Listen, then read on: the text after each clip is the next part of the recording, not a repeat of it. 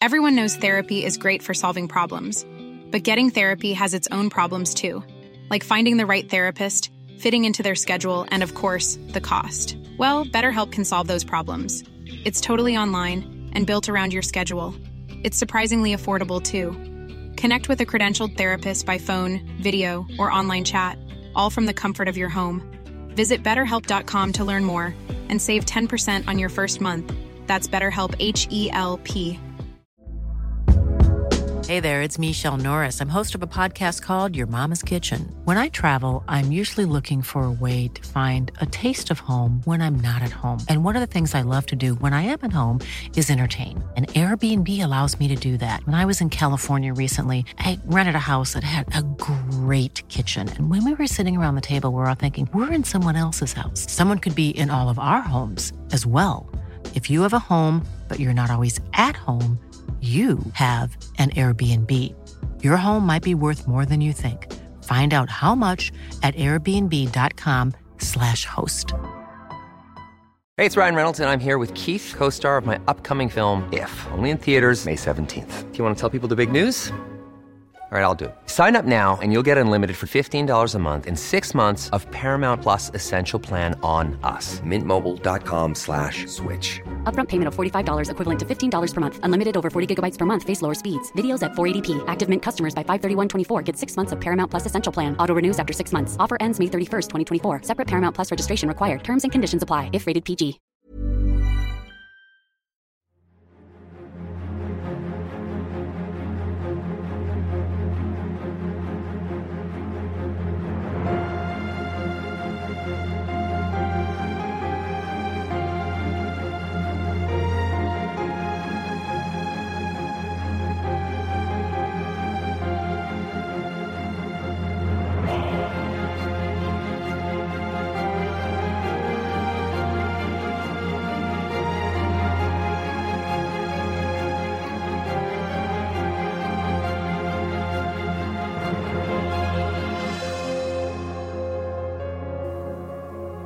درود به همراهان عزیز و دوست داشتنی پادکست رخ. من امیر سودبخش هستم و در این اپیزود ویژه می‌خوام براتون داستان رستم و سهراب رو روایت کنم. همونطور که می‌دونید ما در دو قسمت قبلی تقریبا مفصل درباره داستان زندگی فردوسی و داستان شاهنامه صحبت کردیم و تو این اپیزود هم طبق قولی که داده بودیم قرار گل داستانهای شاهنامه داستان رستم و سهراب رو روایت کنیم. قرار اشعار فردوسی رو بخونیم روی اشعار توضیحات لازم رو بدیم و از این داستان پر آب چشم کلی لذت ببریم.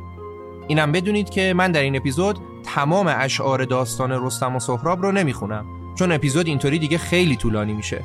من قسمتی از داستان رو براتون تعریف می‌کنم داستانش رو کاملا میگم و قسمت هم همراه با اشعار فردوسی میریم جلو.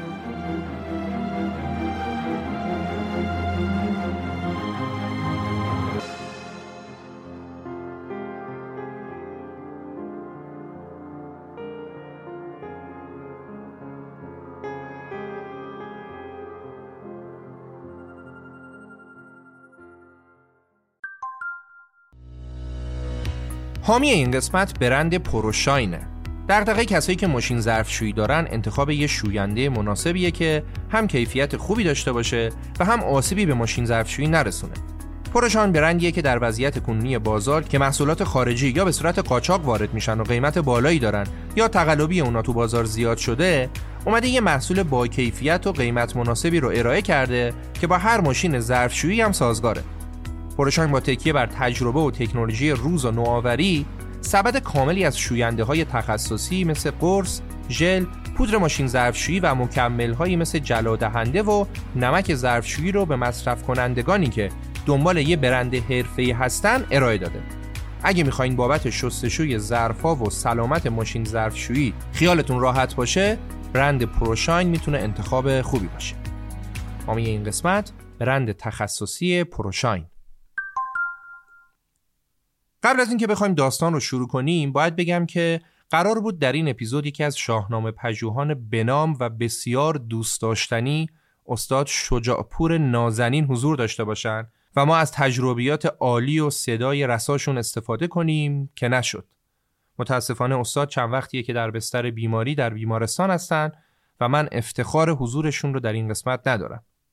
این اپیزود رو با عشق تقدیم می‌کنم به استاد شجاعپور عزیز و از صمیم قلب آرزو می‌کنم که هرچه زودتر حالشون بهتر بشه و سالهای سال سایهشون بالای سر شاگردهاشون باشه.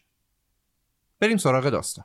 برای اینکه وارد داستان رستم و سهراب بشیم اول باید بدونیم که رستم کی بوده از کجا اومده و چه نقشی در شاهنامه داشته این قسمت رو خیلی مختصر و کوتاه توضیح میدم و بعد میریم سراغ اصل داستان خب همونطور که در اپیزودهای قبلم اشاره کردیم در زمان جمشید پادشاه اساتیری ایران زحاک به ایران حمله می‌کنه. ایران رو می‌گیره و هزار سال بر ایران حکومت می‌کنه. تا اینکه در نهایت فریدون از تبار جمشید با کمک کاوه آهنگر ایران را از دست زحاک نجات میده و خود فریدون میشه پادشاه ایران. بعد هم گفتیم که فریدون جهان رو بین سه تا پسرش تقسیم می‌کنه. روم و غرب رو میده به سلم شرق رو میده به تور و سرزمین اصلی یعنی ایران رو میده به ایرج. سلم و تور که از این تقسیم بندی ناراضی بودن نامردی می‌کنن و ایرج رو می‌کشن و فریدون در سوگ ایرج انقدر گریه می‌کنه که چشمانش نابینا میشه.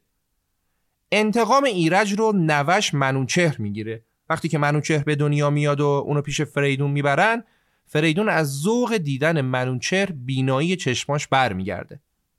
منوچهر بزرگ میشه و در جنگ انتقام ایرج رو می‌گیره و سلم و تور رو می‌کشه و این جنگ ها میشه آغاز نبردهای بین ایران و توران. توران سرزمینی که تور برادر ایرج اونجا فرمان روایی می‌کرد. منوچهر برای حمله به توران و انتقام کین ایرج از پهلوانان سپاهش کمک می‌گیره که نام یکی از معروفترین پهلوانان سپاه منوچهر سامه. و اینجای داستانه که ما در شاهنامه با خاندان سام آشنا میشیم. سام پسر سفیدمویی به نام زال داره که داستانهای زال هم بسیار شنیدنیه مخصوصا داستان عشق و عاشقی زال و روداوه. روداوه از تبار زحاک بود و زال از تبار سام. و خب ازدواج بین این دو خاندان مشکلات خاص خودشو داشت. ولی هر طور که بود بر مشکلات غلبه کردن و با هم ازدواج کردن و حاصل این ازدواج شد رستم قهرمان اصلی شاهنامه. رستم به دنیا اومد و خیلی زود مثل پدر و پدر بزرگش شد اسای دست پادشاه ایران. در زمان رستم پادشاهی ایران در دست پادشاهی به نام کیکاووس بود. کیکاووس پادشاهی سبک مغز بود که اگه رستم و پهلوانای دیگر رو نداشت هم جونش رو از دست می‌داد و هم سرزمینش رو خود رستم به تنهایی دو بار کیکاووس را از مرگ حتمی نجات داده بود. در جنگ های معروف مازندران و هاماوران رستم به کمک کیکاووس میره و هم پادشاه ایران رو نجات میده و هم کشور ایران رو. اینجای داستان دیگه رستم برای خودش یلی شده.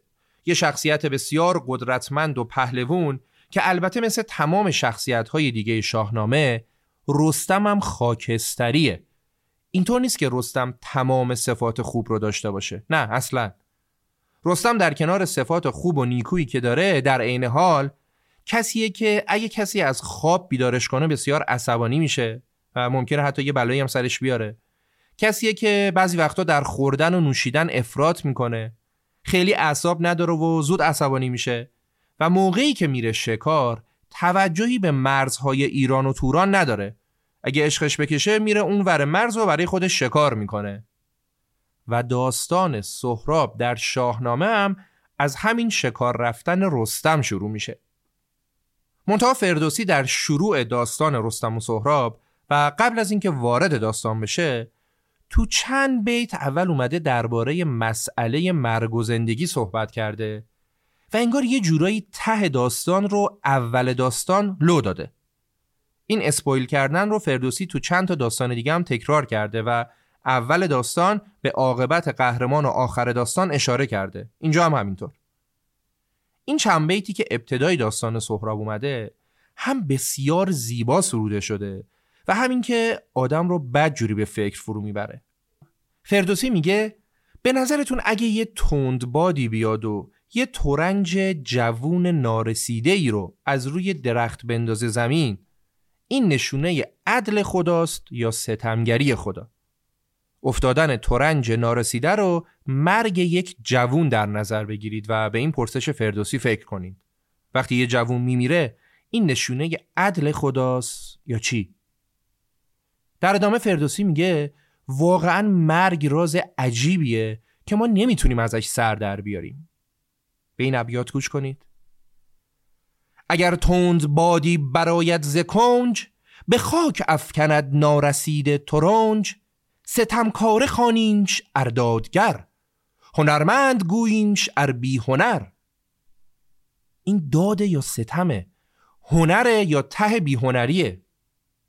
اگر مرگ داده است بیداد چیست؟ زداد این همه بانگ و فریاد چیست؟ اگه مرگ حقه پس چرا ما بعد از مرگ کسی این همه بانگ و فریاد می‌کنیم؟ از این راز جان تو آگاه نیست بدین پرده اندر تو را راه نیست.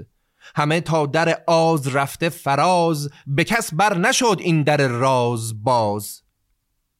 در آخر این مقدمه فلسفی و در دو سه بیت بعدی هم فردوسی میگه که ما که به این راز آگاهی نداریم. فقط می‌تونیم کاری کنیم که نام نیکی از خودمون به جایی بذاریم و به این امید داشته باشیم که بعد از رفتنمون بعد از مرگمون به جای بهتری بریم. بدین کار یزدان تو را راز نیست اگر دیو با جانت همباز نیست. بگیتی در آن کوش چون بگذری سرانجام نیکی بر خود بری. برفتن مگر بهتر آید جای چون آرام گیری به دیگر سرای. مقدمه داستان رستم و سهراب با این ابیاتی که ذهن رو درگیر خودش می‌کنه اینجا تموم میشه و بعد داستان اصلی شروع میشه. دیگه تمرکز رو بذاریم رو داستان اصلی. خب گفتیم که رستم عاشق بزم و شکار بود و به مرزهای ایران و توران هم توجهی نشون نمی‌داد. حالا یه روز رستم تنهایی میره شکار و از مرز ایران رد میشه و اون ور مرز در توران یک گله گورخر می‌بینه و یکیشون رو شکار می‌کنه و بعدش هم بسات منقل و آتیش رو ردیف می‌کنه و به تنهایی گورخر رو تا مغز استخونش می‌خوره و همونجا هم خوابش می‌بره. این هم بدونید که هر جا اسم گور رو آوردیم منظورمون گورخره همونطور که در شاهنامه هم ما گور داریم و حیوانی به نام گورخر نداریم. رستم قبل از اینکه بخواد بخوابه اسب معروفش رخش رو هم آزاد می‌ذاره که برای خودش تو دشت یه چرخی بزنه. حالا وقتی که رستم خواب بود سواران تورانی رخش رو می‌بینن و چون رخش یه اسب استثنایی و بزرگ بوده توجه سواران رو به خودش جلب می‌کنه و سواران اسب رو هر طوری هست می‌گیرن و می‌برن. میدزدنش. رستم که از خواب بیدار میشه می‌بینه که جا تره و رخش نیست. رستم خیلی ناراحت و عصبانی در همون خاک توران میره دنبال رخش تا می‌رسه به شهر سمنگان در شرق افغانستان امروزی. رستم یه راست میره پیش پادشاه سمنگان و پادشاه هم خیلی تحویلش می‌گیره و میگه ما هر کاری که از دستمون بر بیاد برات انجام میدیم تا اسب تو پیدا کنی. برخورد گرم پادشاه باعث میشه که یکم از عصبانیت رستم کم بشه. ولی در این حال هم رستم میگه که اگه رخش رو پیدا کردی که دمت گرم. اگه نه بدونید که با من طرفید. پادشاه میگه باشه تو تندی نکن تو مهمون مایی. مطمئن باش ما همه کار برات می‌کنیم. رخش هم برات پیدا می‌کنیم. حالا بیا بشین دور هم یه چیزی بخوریم و بنوشیم. امشب و استراحت کن تا ببینیم فردا چه کار میشه کرد. رستم هم قبول می‌کنه و دیگه سور و سات و می و بزم تا اینکه رستم مست و پاتیل میشه و وقت خواب می‌رسه. رستم رو راهنماییش می‌کنن که بره تو اتاق خوابی که براش تدارک دیدن بخوابه. رستم هم رفت خوابید و هنوز بین خواب و بیداری بود که در اتاقش باز شد و یه خدمتکار اومد تو.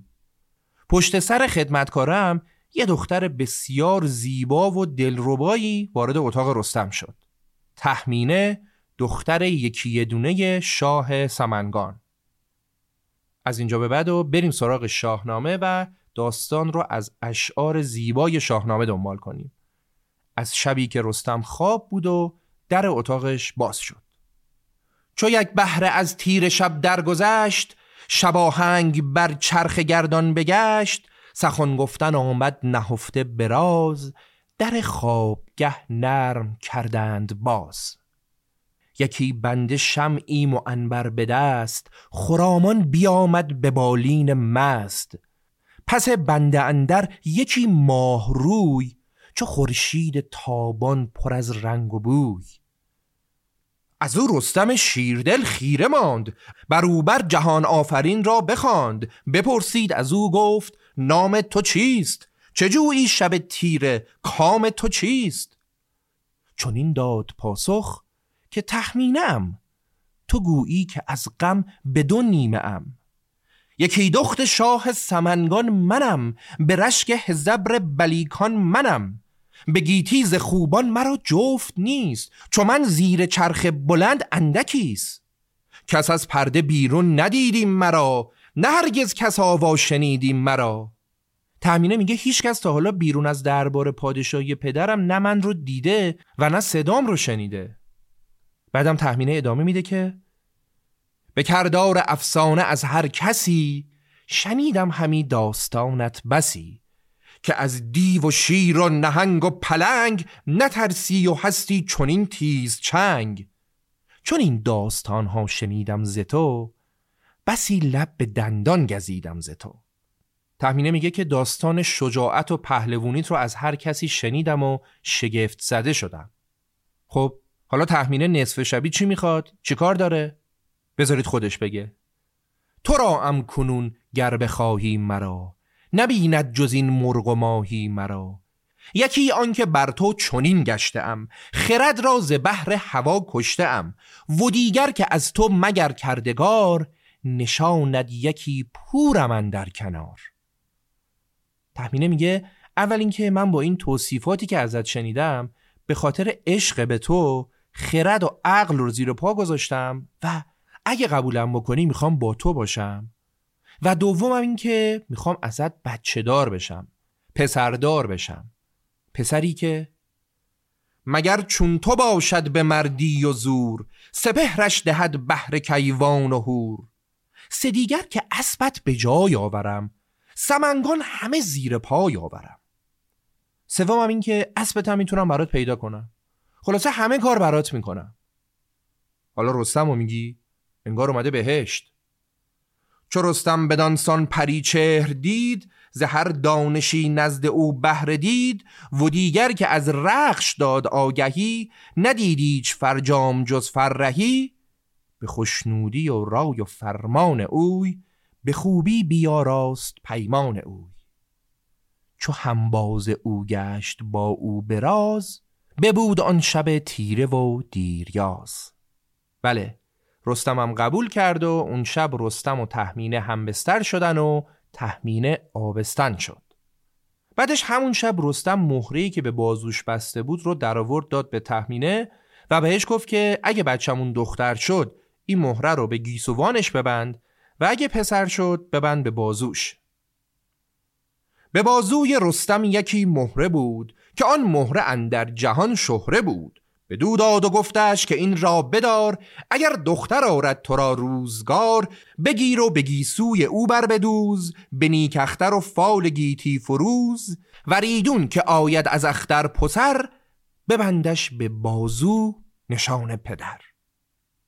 فردای این شب به یاد موندنی رستم بیدار میشه می‌بینه رخش اسبش هم پیدا کردن و سوار اسبش میشه و برمیگرده به ایران. نکته که اینجا جالب توجهه اینه که تو ابیات الحاقی که در دوتا اپیزود قبل مفصل دربارهشون صحبت کردیم اومدن ازدواج رستم و تحمینه رو شرعی کردن. یعنی ابیاتی اضافه کردن و گفتن که رستم تحمینه رو خواستگاری کرد و بعدش هم عقد کردن و بعدش بچه دار شدن که نه اینجوری نبوده. اصل داستان اینیه که اینجا آوردیم. خب رستم رفت و نه ماه بعد چون نه ماه بگذش بر دخت شاه یکی کودک آمد چو تابند ماه. تو گفتی جو پیلتن رستم است و گر سام شیر است و گر نیرم است. چو خندان شد و چهره شاداب کرد ورا نام تحمینه سهراب کرد. یه پسری به دنیا آمد که شبیه پدرش رستم و جدش سام بود. قوی و درشت و پهلوون که تحمینه اسمشو گذاشت سهراب. حالا ببینیم از یک ماهگی تا ده سالگی سهراب چطور داره رشد می‌کنه. چو یک ماه شد همچو یک سال بود. برش چون بر رستم زال بود. چو سه سال شد ساز میدان گرفت به پنجم دل شیرمردان گرفت. چو ده سال شد زان زمین کس نبود که یار است با او نبرد آزمود. دیگه ده سالش که شد کسی تو نبرد حریفش نبود. سهراب انقدی دلیر و قوی بود که برای خودش هم جای تعجب داشت. برای همین هم یه روز رفت از مادرش با عصبانیت سوال کرد که داستان چیه که من اینجوریم؟ برای مادر آمد بپرسید از اوی بدو گفت گستاخ با من بگوی که من چون ز همشیرگان برترم همی با آسمان اندر آید سرم ز تخم کیم و از کدامین گوهر چه گویم چو پرسد کسیم از پدر؟ من بچه کیم که اینقدر قویم؟ پدرم کیه؟ بدو گفت مادر که بشنو سخن. بدین شادمان باش و تندی مکن. تو پور گو پیلتن رستمی ز دستان سامی و از نیرمی. از را سرت ز آسمان برتر است که تخم تو زین نامور گوهر است. تحمینه به سهراب گفت که تندی نکن شاد باش. تو پسر رستم و از نسل سام هستی و برای همینه که انقدر قوی و پهلوونی. بعدم به سهراب گفت جهان آفرین تا جهان آفرید سواری چو رستم نیامد پدید. بعد تحمینه یکی از نامه هایی که توی این مدت رستم براش نوشته بود و یاقوت و زری که فرستاده بود و به سهراب نشون داد و بهش گفت که فقط حواس جمع باشه که افراسیاب از این داستان بویی نبره. افراسیاب میشه پادشاه توران. پادشاه ایران کیکاووسه و پادشاه دشمن ایران یعنی توران افراسیابه و تحمینه هم دختر شاه سمنگانه. سمنگان یکی از شهرهای تورانه که برای خودش شاه داره ولی شاه کل توران میشه افراسیاب. از این ور تو ایران هم سرزمین زاولستان دست خاندان سام و رستمه ولی پادشاه کل ایران کیکاووسه. اونورم پادشاه کل توران افراسیابه و شاه شهر سمنگان پدر تحمین است. خب بعد از اینکه تحمینه به سهراب نصیحت می‌کنه که افراسیاب چیزی نفهمه سهراب بهش جواب میده که نه این خبرها نیست. این چیزی نیست که به کسی نگیم. دیگه چی از این بهتر و با افتخارتر؟ من میرم ایران رو فتح می‌کنم و رستم رو می‌کنم پادشاه ایران و بعدش هم برمیگردم پادشاه توران رو می‌زنم کنار و خودم هم میشم پادشاه توران. خودم پادشاه توران پدرم رستم پادشاه ایران. اصلا وقتی رستم و من باشیم که دیگه کسی لیاقت پادشاهی نداره. چون این گفت سهراب کندر جهان کسی این سخن را ندارد نهان. چرا باید نهان کنم که پسر رستمم؟ کنون منز ترکان جنگاوران فراز آورم لشکری بیکران برانگیزم از گاه کاووس را از ایران ببرم پی توس را به رستم دهم تاج و تخت و کلاه نشانمش بر گاه کاووس شاه. حمله می‌کنم به ایران و کاووس رو می‌کشم و رستم رو به جاش میشونم. و بعدشم از ایران به توران شوم جنگ جوی ابا شاه روی اندر آرم بروی بگیرم سر تخت افراسیاب سر نیزه بگذارم از آفتاب. چو رستم پدر باشد و من پسر نباید بگیتی یکی تاجور. چو روشن بود روی خورشید و ماه ستاره چرا بر فرازد کلاه؟ وقتی ماه و خورشید هست که ستاره عددی نیست. ماه و خورشید منظورش خودشه و پدرش. از جواب سهراب مشخصه که سهراب خیلی شخصیت ساده ای داره و در این حال خیلی هم گردنکشه. هنوز رسم پهلوانی و تاج و تخت رو نمی‌دونه و کلش بوی قرمه سبزی میده. خود رستم و زال و سام در بدترین شرایط هم هیچ وقت به این فکر نکردن که پادشاه ایران بشن و بین پهلوان و پادشاه تفاوت قائل بودن. ولی سهراب که هنوز تجربه زیادی هم نداره داره سرکشی می‌کنه و گستاخانه برای خودش خیال بافی می‌کنه.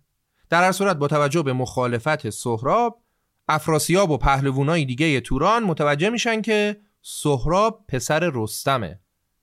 و علاوه بر این به افراسیاب خبر می‌رسه که سهراب می‌خواد بره به جنگ کیکاووس پادشاه ایران. افراسیاب که این خبر رو شنید یه لبخند شیطنت آمیزی زد و برای سهراب نقشه کشید.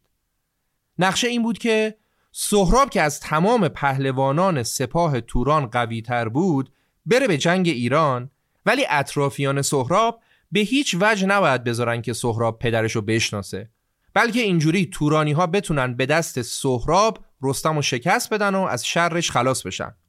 بعدش هم بدون رستم دیگه ایران رو می‌تونستن به راحتی فتح کنن.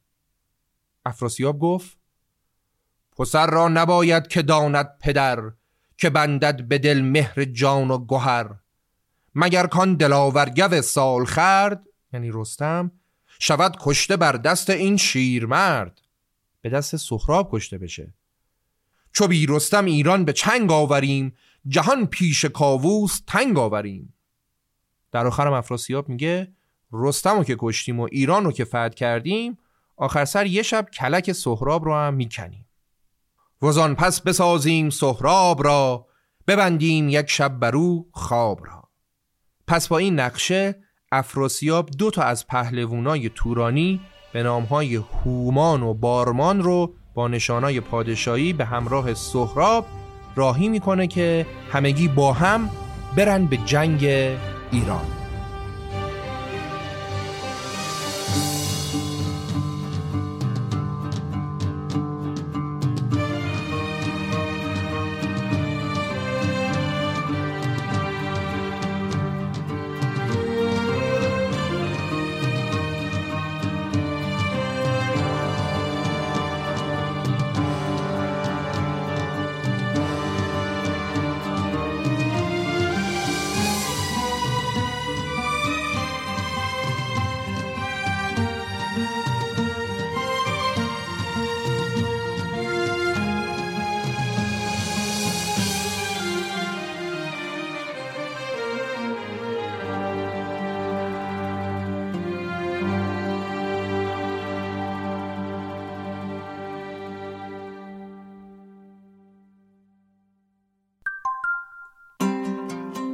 اپیزودهای قبل با فرش مودما آشنا شدید و احتمالا به وبسایتشون هم سر زدید. الان می‌خوایم بگیم که چرا مودما برای یه سری از قسمت‌های خونه بهترین انتخابه. مثلا برای راهروها. فرشای راهرو دائما سر می‌خورن و جابجا میشن. ولی لایه زیری مودما یه پد زخیمه و ضد لغزشه که باعث میشه مودما به هیچ عنوان روی هیچ سطحی سر نخوره. برای زیر میز ناهارخوری آشپزخونه هم چون فرش دائما کثیف میشه فقط مودما مناسبه. چون تا کثیف شه می‌تونید لایه رویی رو تو لباسشویی بشورید. برای اتاق خوابم اگه دوست دارید کنار تخت که عرض باریکی داره فرشی پهن کنید که با رو تختی و پرده هاتون ست بشه تنوع طرحها و سایزهای مودما دستتون رو باز می‌ذاره. اگه واسه فضاهایی که گفتیم دنبال فرش میگردید قطعا مودما بهترین انتخابه. پس حتما به مودما سر بزنید. آدرس سایت و پیج اینستاگرامشون رو در توضیحات گذاشتم.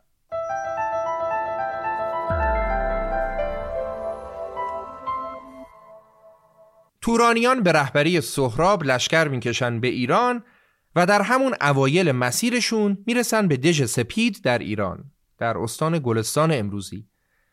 دژی که یکی از پهلوانان ایرانی به نام حجیر نگهبانش بود. دزی بود کش خواندندی سپید. بدان دز بود ایرانیان را امید.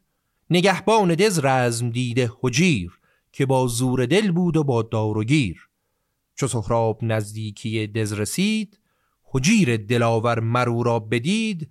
نشست از بر بادپایی چو گرد زدز رفت پویان به دشت نبرد. حجیر میره به نبرد تن به با سهراب و میگه که حجیر دلاور سپه بد منم همکنون سرت را ز تن برکنم. حجیر برای سهراب رجز می‌خونه و سهرابم به حرفش میخنده و میگه بیا ببینم چند مرده حلاجی. حجیر و سهراب درگیر میشن و خیلی سریع سنان باز پس کرد سهراب شیر بن نیزه زد بر میان دلیر ززین برگرفتش به کردار باد نیامد همی زو به دل برش یاد.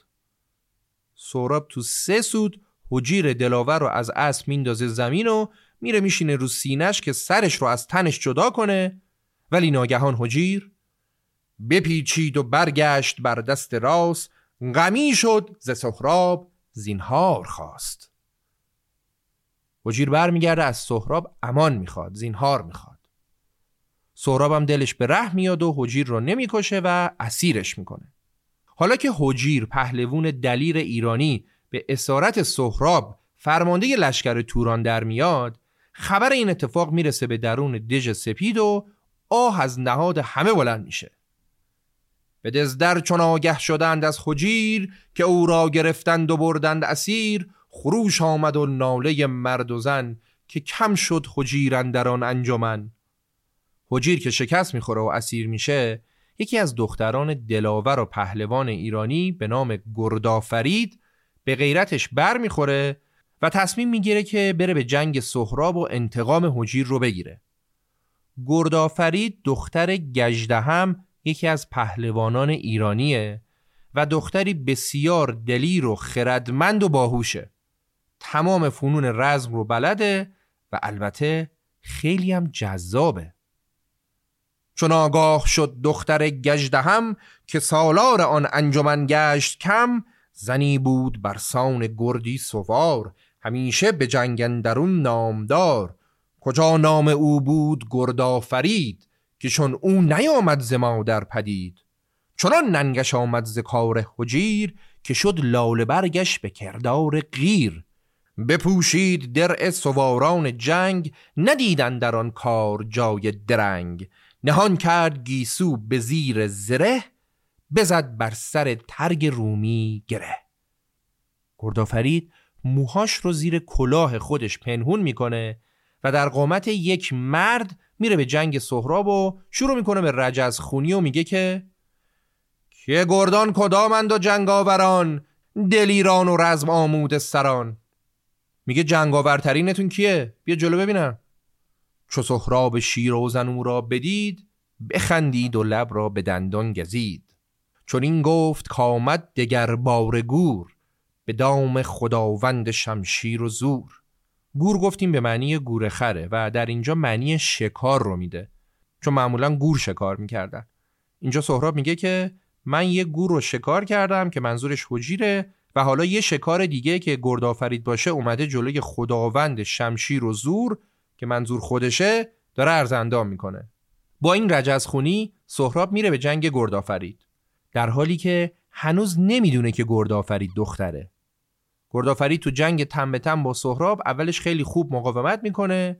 جنگ تن به تنشون کمی طولانی میشه ولی در نهایت سهراب بزد بر کمربند گردآفرید زره بربرش یک به یک بردارید سهراب یه ضربه سنگین می‌زنه و زره گردآفرید رو دونی می‌کنه.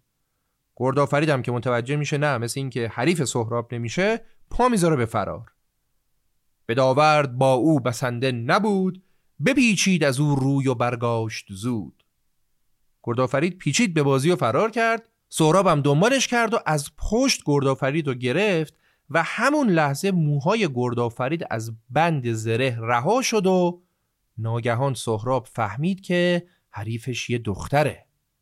چون آمد خروشان به تنگندرش بخمید و برداشت خود از سرش. رها شد ز بند زره موی اوی. درفشان چو خورشید شد روی اوی.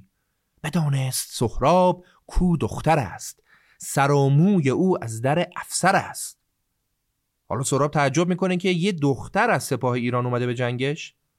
شگفت آمدش گفت از ایران سپاه چون این دختر آید به داوردگاه. بعد هم به گردآفرید زیبا میگه بدو گفت که از من رهایی مجوی چرا جنگ جستی تو ای ماه روی میگه خوشگل خانوم چرا اومدی به جنگ؟ دیگه اسیر من شدی و رهات نمی‌کنم. من تا حالا همچین شکاری نداشتم. نیامد به دامم به سان تو گور ز چنگم رهایی نیابی مشور. حالا گردآفرید که دید در چنگ سهرابه بهش گفت که بدو روی بنمود و گفت ای دلیر میان دلیران به کردار شیر. دو لشکر نظاره بر این جنگ ماست. بر این گرز و شمشیر و آهنگ ماست. گردآفرید به سهراب میگه ای دلیر ای شیر مرد توجه کن که همه دارن ما رو نگاه می‌کنن و بعدم ادامه میده که حالا سپاه تو من رو با این موهای باز که معلوم شده دیگه دخترم دارم می‌بینن و درست نیست که ببینن فرماندهشون داره با یه دختر میجنگه و زورش به یه دختر رسیده. حالا که تو ما رو شکست دادی دیگه بهتر ما هم تسلیم شیم و تو هم بیای دژ رو بدون مقاومت بگیری.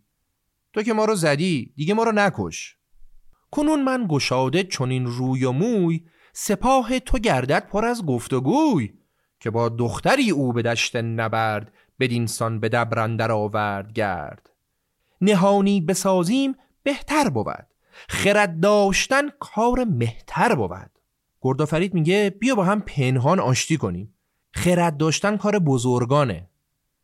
دقت کنید گردآفرید یه جورایی هم داره سن پایین سهراب رو دستاویز قرار میده و میگه تو بچه یا خرد نداری. اگه می‌خوای بزرگ باشی باید خردمند باشی و سازش کنی. ولی اینجا یه اتفاق دیگه هم افتاده. اونم این که سهراب با یه نگاه عاشق شده. گردآفرید چهره نمایان کرده و سهراب دلو داده. چو رخسار بنمود سهراب را ز خوشاب بگشاد ناب را ز گفتار او مبتلا شد دلش برافروخت و کنج بلا شد دلش. بعد گردآفرید به سهراب پیشنهاد میده که بیا با هم بریم تو دژ اونجا صحبت کنیم. سهراب هم با وجودی که انگار می‌دونه که گردآفرید داره گولش می‌زنه قبول می‌کنه. ولی بهش میگه خیلی هم به این دژ دل نبند که من به راحتی می‌تونم نابودش کنم. بدین باره دز دل اندر مبند که این نیست بر طرز چرخ بلند. به پای آورد زخم کوپال من نراند کسی نیزه بر یال من. در هر صورت سهراب و گردآفرید میرن به سمت دژ. انگار که سهراب با کمندش گردآفرید رو گرفته ولی زور کمند عشق گردآفرید بیشتر بوده و برای همین میرن سمت در دژ. به محض اینکه گردآفرید وارد دژ میشه قبل از اینکه سهراب هم بخواد وارد بشه در دژ رو میبندن و سهراب میمونه پشت در. سهراب بی تجربه گول می‌خوره. گردآفرید هم میره بالای دژ و از اون بالا به سهراب میخنده و میگه بخندید و او را به دفسوس گفت که ترکان از ایران نیابند جفت. یعنی یه تورانی که تو شاهنامه تورانی ها بعضا به نام ترکان هم خطاب میشن یه تورانی هیچ وقت نمی‌تونه ایرانی ها رو به چنگ بیاره. انگار که قرار گذاشته بودن تو دژ به یه وصلی هم برسن. چون قبلش گردآفرید به سهراب گفته بود دز و گنج و دزبان سر تو راست چنایی بران ساز دل کت هواست. بیا بریم تو دژ هر کاری دلت خواست اونجا بکن. ولی حالا که از دست سهراب جسته داره اینجوری حال سهراب رو می‌گیره. ولی بعدش گردآفرید به سهراب میگه انگار تو خودت هم با این نیرو و بر بازویی که داری از ترکان نیستی. بهت نمی‌خوره که از ترکان یا منظور همون تورانیا باشی. همانا که تو خود ز ترکان نیی که جز بافرین بزرگان نیی بدان زور و آن بازو و کتف و یال نیابی کس از پهلوانان همال. میگه تو شایسته آفرین بزرگانی. تو انقدر قوی هستی که هیچکی حریفت نمیشه. در ادامه گردآفرید میگه ولی اگه خبر برسه به شاه ایران شهنشاه و رستم بجنبد ز جای. شما با تهمتن ندارید پای. ولی بدون که تو حریف تهمتن نمیشی. حریف رستم نمیشی. و در آخر گردآفرید به سهراب میگه من حیفم میاد که تو از بین بری. بهتر حرف گوش کنی و برگری به توران. دریغ آیدم کین بال و صفت همی از پلنگان بباید نهفت. را بهتر آید که فرمان کنی رخ لشکرت سوی توران کنی. سهراب که این حرف رو میشنوه تأسف می‌خوره که چرا گذاشته انقدر راحت گردآفرید از چنگش در بیاد که حالا بخواد این چیزا رو بگه.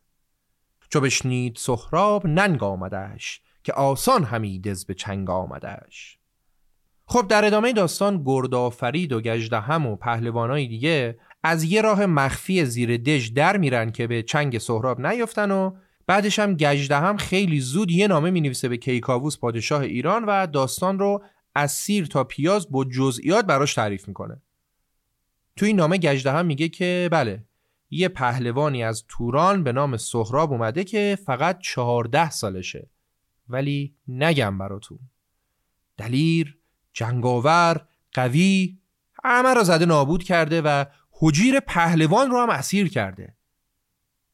تمام نشونه هایی که گجده هم تو نامش از سهراب به کیکاووس پادشاه ایران میده یه طرف این نشونه ای که الان میگیم یه طرف.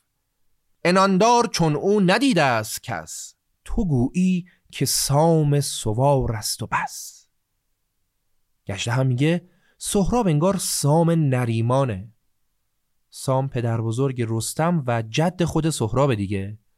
ولی خب گجده هم که نمی‌دونه فقط انقدی که سهراب با سام شباهت داره داره همچین چیزی میگه رستم و کیکاووس هم که نمی‌دونن سهراب از نژاد سامه ولی آیا در ادامه تا آخر داستان رستم متوجه نمیشه که سهراب پسرشه؟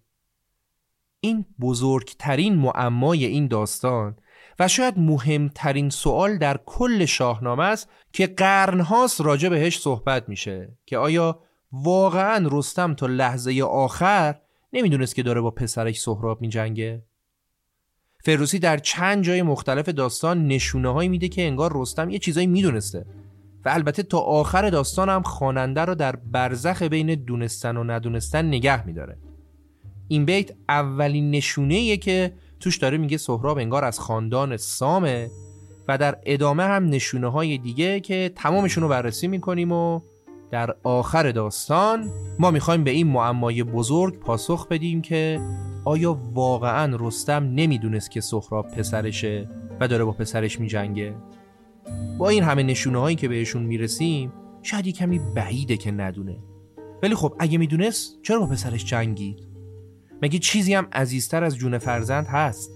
فعلا داستان رو ادامه بدیم تا به موقعش دربارش صحبت کنیم.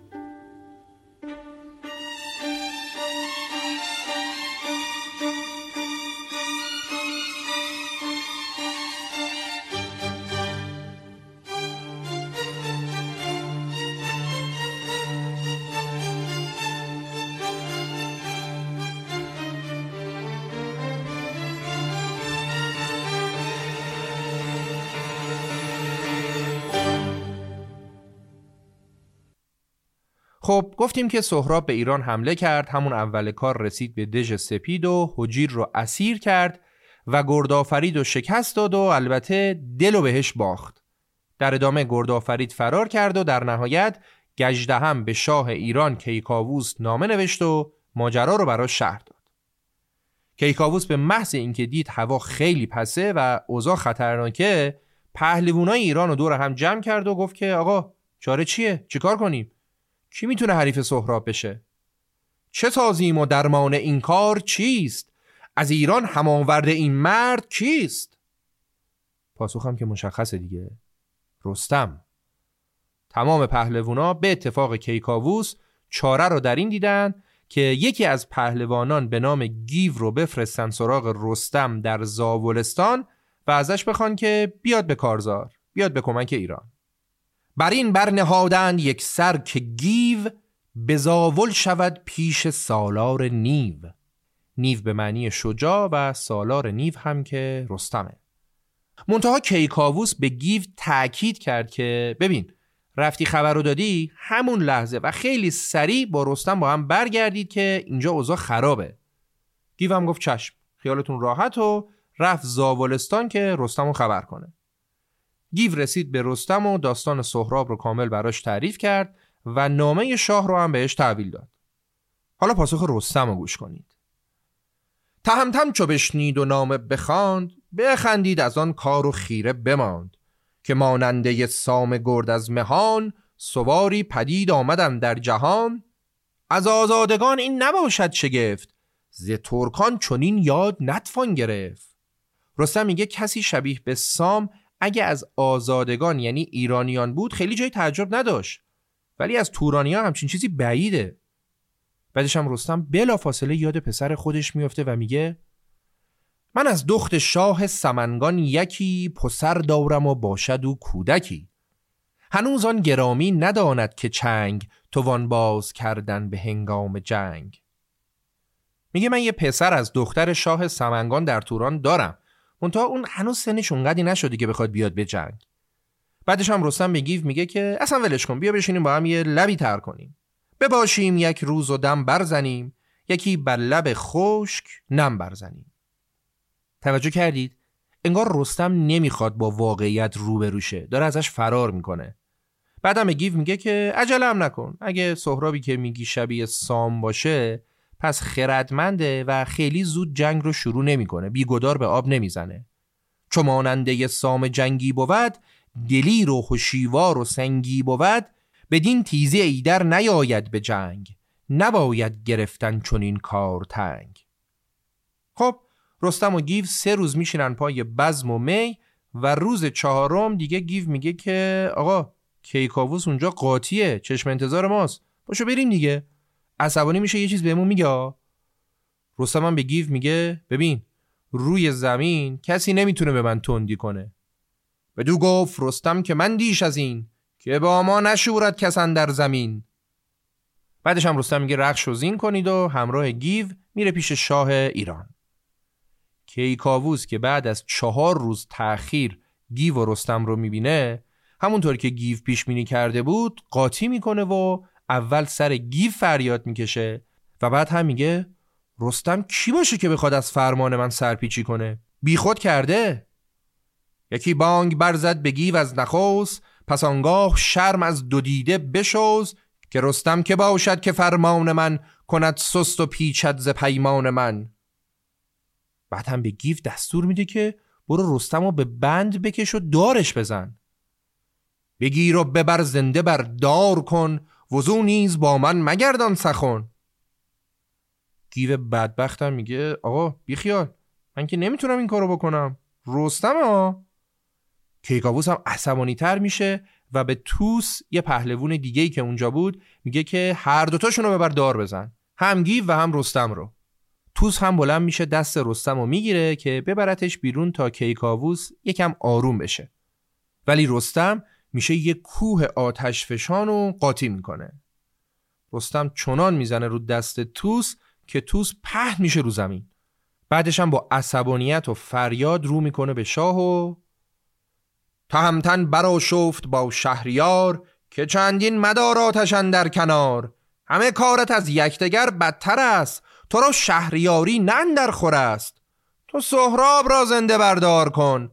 برا شوب و بدخواه را خار کن. رستم میگه تو اگه مردی برو سهراب را زنده بردار کن و آشوب رو بخوابون. بعدم ادامه میده. سر نیزه و تیغ یار منند. دو بازو و دل شهریار منند. که آزاد زادم نه من بنده ام یکی بنده آفریننده ام رستم میگه من بنده هیچ کسی جز خدا نیستم و نون بازومو می‌خورم. حواست باشه که با کی داری اینطوری حرف می‌زنی.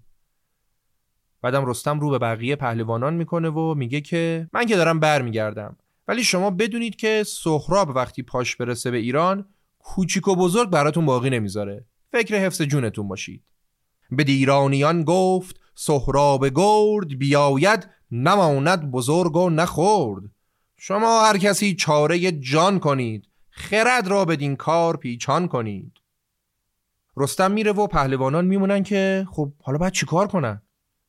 میشینن مشورت می‌کنن که با این شاه دیوانه چه کار کنن و تصمیم می‌گیرن که گودرز یکی از پهلوانان ایرانی رو به نمایندگی از خودشون بفرستن پیش کیکاووس. گودرز هم میره پیش کیکاووس و بهش میگه آخه مرد مومن کسی که پهلوانی مثل رستم داره اینطوری باهاش برخورد می‌کنه.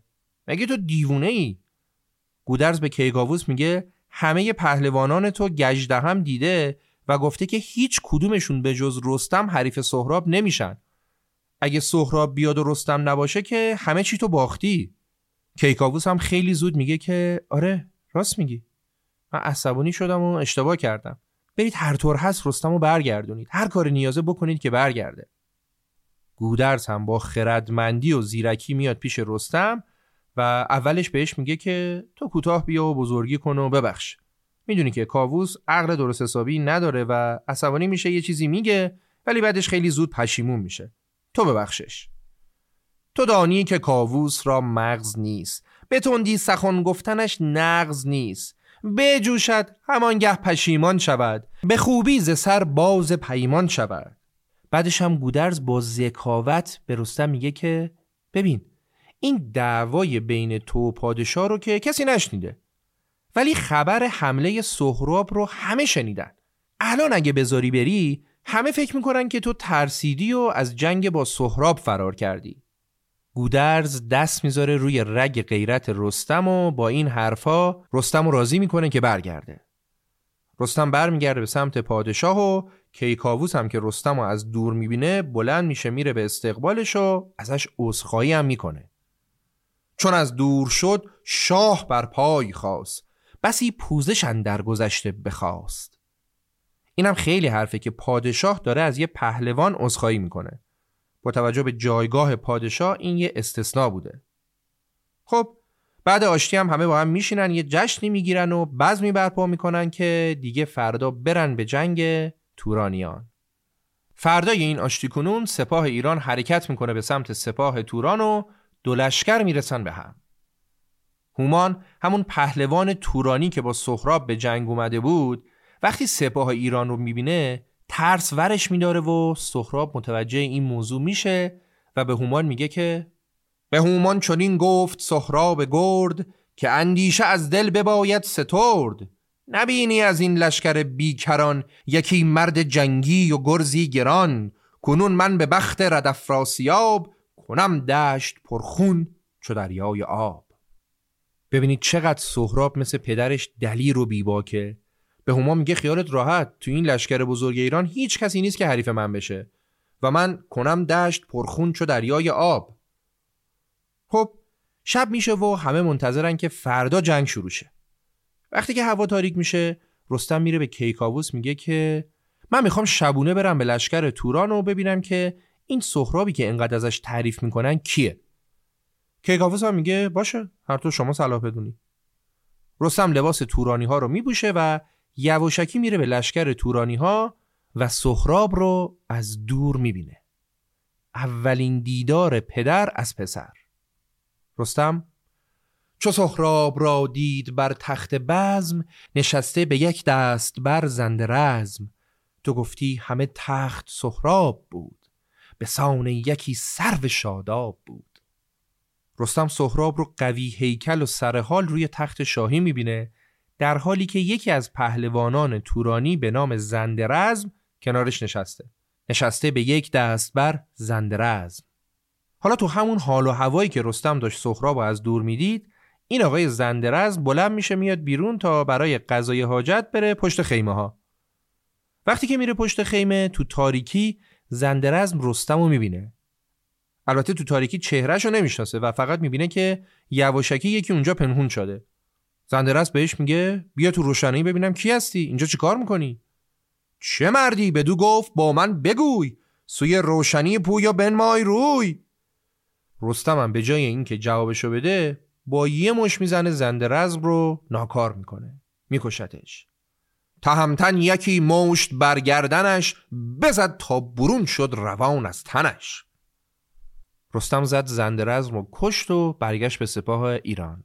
و خب یکم بعد سهراب و تورانی ها متوجه داستان شدن و سهراب با عصبانیت گفت که من انتقام زندرزم رو فردا در جنگ از ایرانیا می‌گیرم.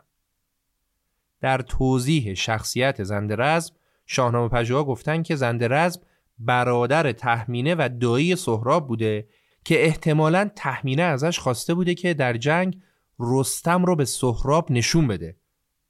و هنوز جنگ شروع نشده زندرز مرد و این شانس هم از بین رفت. رستم بعد از اینکه زندرز رو کشت و سهراب و دید برگشت به سپاه ایران و اونچه که اتفاق افتاده بود رو برای شاه و پهلوانای دیگه شهر داد و در خصوص سهراب هم گفت که ز سهراب و از برز بالای اوی ز بازو و کتف و بر و پای اوی که هرگز ترکان چنون کس نخواست به کردار سروست بالاش راست. رستم کلی از سهراب و بر و بازوش تعریف می‌کنه و در آخرم میگه که به توران و ایران نماند به کس. تو گویی که سام سوار است و بس. اینم یه نشونه دیگه. رستم خودش داره میگه سهراب انگار سام بوده. خب چرا باید پهلوان تورانی انقدر شبیه به پدر بزرگ رستم پهلوان ایرانی باشه؟ معلومه که رستم هم یه بوهایی برده. در صورت زمان میگذره و روز میشه و سهراب لباس رزم رو میپوشه و همراه با حجیر که تو جنگ دژ سپید اسیرش کرده بود میره بالای یه تپه‌ای که مشرف به لشکر ایران بود و به حجیر میگه که ببین می‌خوام چند تا سوال ازت بپرسم که اگه راستشو نگی و جواب درست ندی پدرتو در میارم. اگه می‌خوای دست از سرت بردارم درست جواب سوالاتمو بده. سخن هرچه پرسم همه راست گوی. به کجی مکن رای و چاره مجوی. چو خواهی که یابی رهایی ز من سرفراز باشی به هر انجمن. از ایران هر آن چت بپرسم بگوی. متاب از ره راستی هیچ روی. حجیرم جواب میده چشم. چرا باید دروغ بگم؟ راستشو میگم. بگویم همه هرچه دانم بدوی. به کجی چرا بایدم گفتگوی بعدش سهراب شروع می‌کنه به سوال پرسیدن. سهراب از بالای تپه یه خیمه بزرگی رو تو سپاه ایران نشون میده که کلی فیل و شیر دورورش بسته شده بودن. بعد از حجیر می‌پرسه که اون خیمه خیمه کیه؟ حجیرم جواب میده اون خیمه شاه ایران کیکاووسه. و راستش هم میگه خیمه کیکاووس بود. بعد سهراب می‌پرسه اون خیمه بزرگی که سیاه و کلی آدم دور برش هستن اون مال کیه؟ حجیرم به درستی جواب میده که اون خیمه توس پهلوان ایرانه. سراب باز می‌پرسه اون خیمه بزرگه اون قرمز رنگه که نیزداران ایران دورش هستن اون برای کیه؟ حجیرم جواب میده اون خیمه پهلوان ایران گودرزه. دقت کردید دیگه؟ سهراب داره در لشکر ایران دنبال پدرش میگرده. سهراب داره دونه دونه می‌پرسه اون کیه این کیه که رستم رو پیدا کنه. بعد از اینکه خیمه شاه ایران و توس و گودرز رو می‌بینن حالا سهراب می‌پرسه که اون خیمه سبزه مالکیه و اون مرد قوی هیکل و اون اسب سرکشی که اونجا بسته شده اونا کیان؟ سهراب شک کرده بود که اونی که داره می‌بینه دیگه احتمالا رستمه و خب واقعا هم رستم رو دیده بود. بپرسید کان سبز پرده سرای یکی لشکری گشت پیشش به پای یکی تخت پرمایه اندر میان زده پیش او اختر کاویان. تا اینجا سهراب تو سوالش داره اشاره می‌کنه به خیمه سبز رنگی که درفش کاویانی که پرچم ایران بوده روش نصب شده. پس حتما خیمه برای آدم مهمی که درفش کاویانی روش نصب شده دیگه. در ادامه سهراب که رستم را از دور تو خیمه سبز دیده داره می‌پرسه اون کیه که یه سر و گردن از همه بلندتره. بعدم اشاره می‌کنه به اسب اون پهلوون بلندقد و میگه همونی که یال اسبش تا پاهاش آویخته شده. یکی باره پیشش به بالای اوی باره به معنی اسب. یکی باره پیشش به بالای اوی کمندی فروهشته تا پای اوی. و در آخر سوالش هم میگه همونی که نمرد است از ایران به بالای اوی. نبینم همی اسب همتای اوی. همونی که هم خودش و هم اسبش تو سپاه ایران تکه و همتایی نداره اون کیه؟ حجیر که تا اینجا به تمام سوالات سهراب جواب درست داده و راستشو گفته اینجا دروغ میگه و میگه که اون یه پهلوونی که از چین اومده. منم اسمشو درست نمی‌دونم. چون این گفت که از چین یکی نیکخواه به نوی رسیده است نزدیک شاه. سهراب که فکر می‌کرد اونی که دیده باید رستم باشه و البته درستم فکر می‌کرد الان که دید حجیر میگه اون رستم نیست ناراحت شد و به فکر فرو رفت. به فکر فرو رفت که چرا پس با توجه به نشونه هایی که مادرش داده چرا نمی‌تونه پدرش رو پیدا کنه؟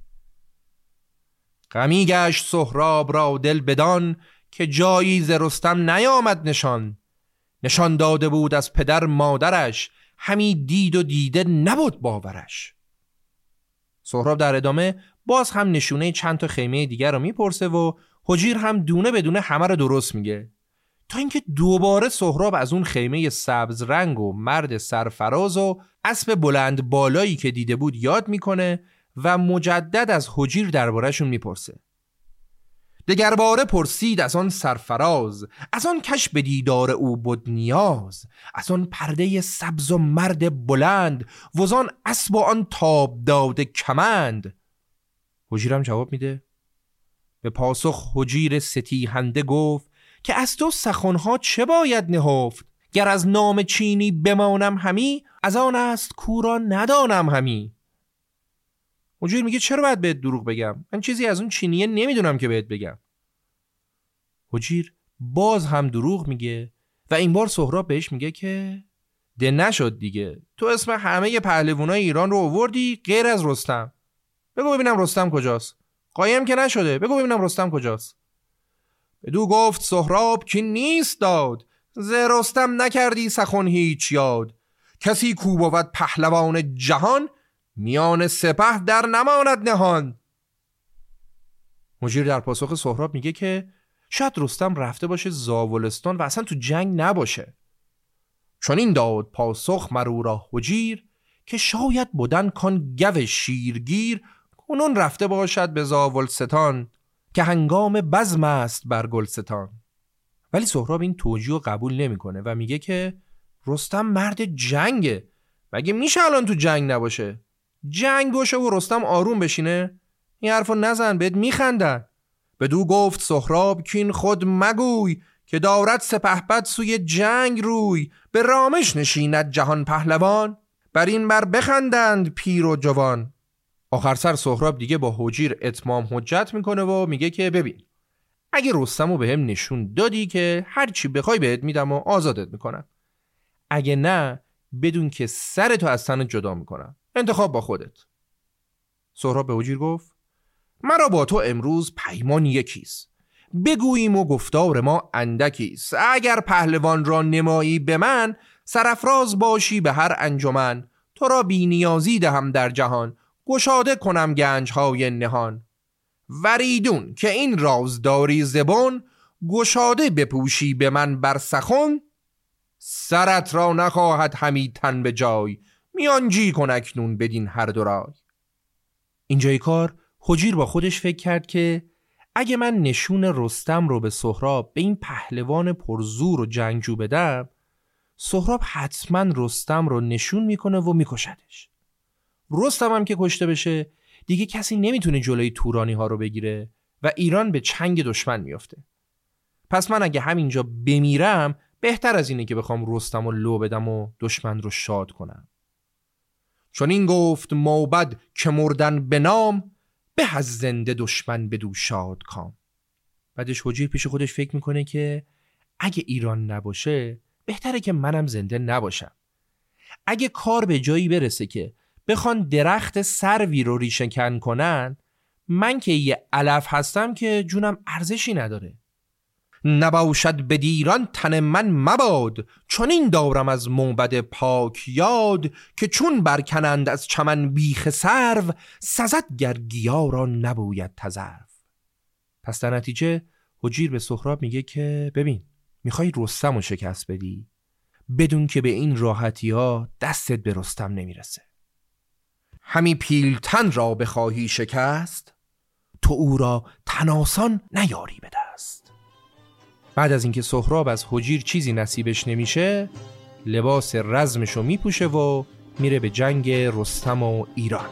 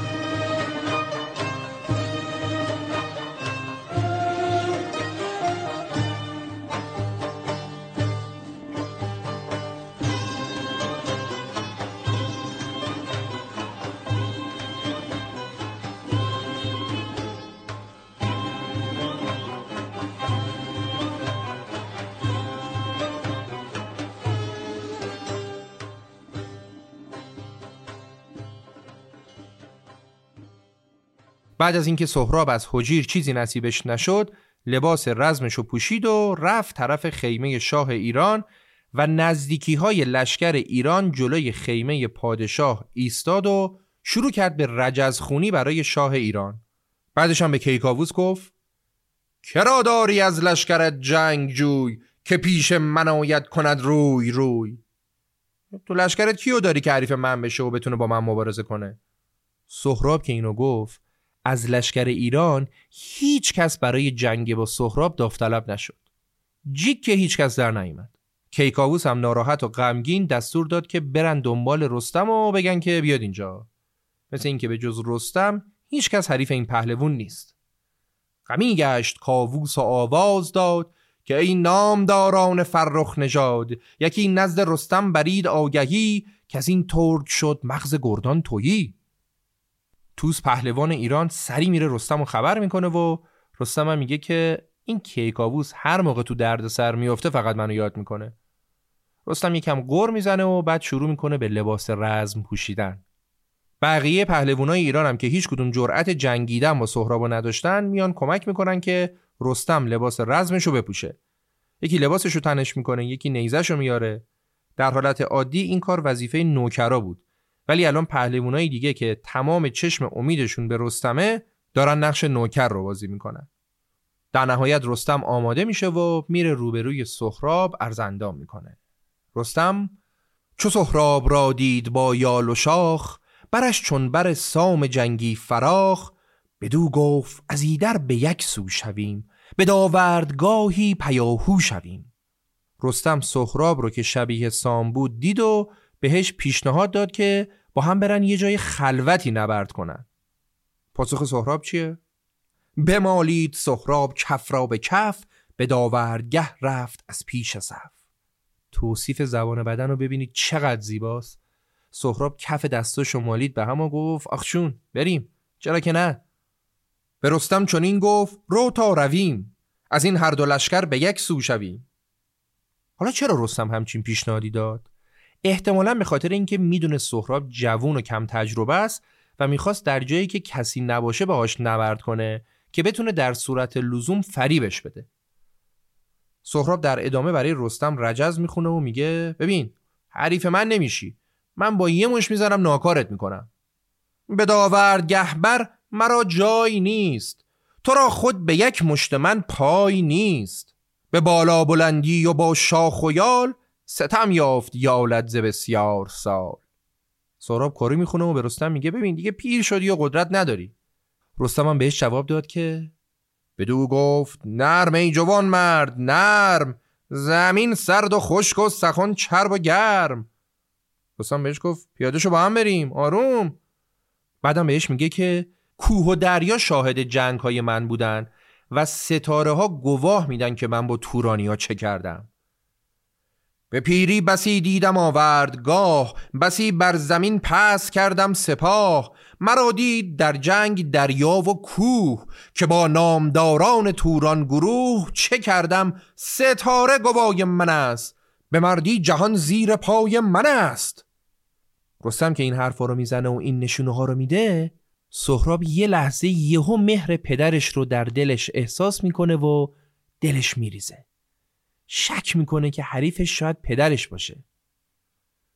چون آمد ز رستم چون این گفتگوی بجمید سهراب را دل بروی سهراب می‌بینه اینایی که داره حریفش میگه نشونه رستم پدرشه که. پس ازش می‌پرسه بدو گفت که تو بپرسم سخن همه راستی باید افگند بون یه سوال ازت می‌پرسم جون مادرت راستشو بگو. من ایدون گمانم که تو رستمی. هم از تخمه نامور نیرمی. ولی رستم جواب میده چون این داد پاسخ که رستم نیم. هم از تخمه سام نیرم نیم. که او پهلوان است و من کهترم نه با تخت و کام و نه با افسرم. رستم به دروغ گفت که نه من رستم نیستم. این حقه بود که رستم قبلا هم ازش تو جنگای دیگه هم استفاده کرده بود. برای اینکه به طرفش بگی که من با این همه زور و بازو رستم نیستم. حالا تو ببین دیگه رستم کیه. یه دلیل دیگه دروغ گفتن رستم هم اینه که رستم می‌خواست اگه شکست خورد سهراب فکر کنه رستم هنوز زنده است و ترس از رستم مانع پیشرویش باشه. در هر صورت هر چه که بود سهراب از اینکه تموم نشونه هایی که مادرش داده بود در این پهلوان بود و حالا پهلوان می‌گفت من رستم نیستم ناامید شد و آماده نبرد شد. از امید سهراب شد ناامید بر او تیره شد روی روز سپید. به داوردگه رفت نیزه بکفت همی ماند از گفت مادر شگفت. رستم و سهراب نبرد رو آغاز کردن و با نیزه جنگشون رو شروع کردن. بعد شمشیر کشیدن. بعد با عمود به جون هم افتادن و همدیگر رو خونی مالی کردن و خسته و تشنه دوباره روبروی هم قرار گرفتن. تن از خوی پر آب و همه کام خاک زبان گشته از تشنگی چاک چاک. یک از دیگران ایستادند دور پر از رنج باب و پر از تاب پور. باب میشه پدر یعنی رستم و پور هم پسر سهراب. ببینید پدر و پسر چطور به جون هم افتادن. اگه شما هم دارید هرس می‌خورید که چرا این دو نفر همدیگه رو نشناختن بدونید که فردوسی هم داره هرس می‌خوره و از این موضوع که رستم و سهراب در نهایت همدیگر رو نشناختن معلومه که اعصابش خورد شده و بسیار ناراحته. چرا که اینجا فردوسی داستان رو ول می‌کنه و چهار تا بیت از سر عصبانیت میگه. میگه که جهانا شگفتا که کردار توست هم از تو شکسته هم از تو درست.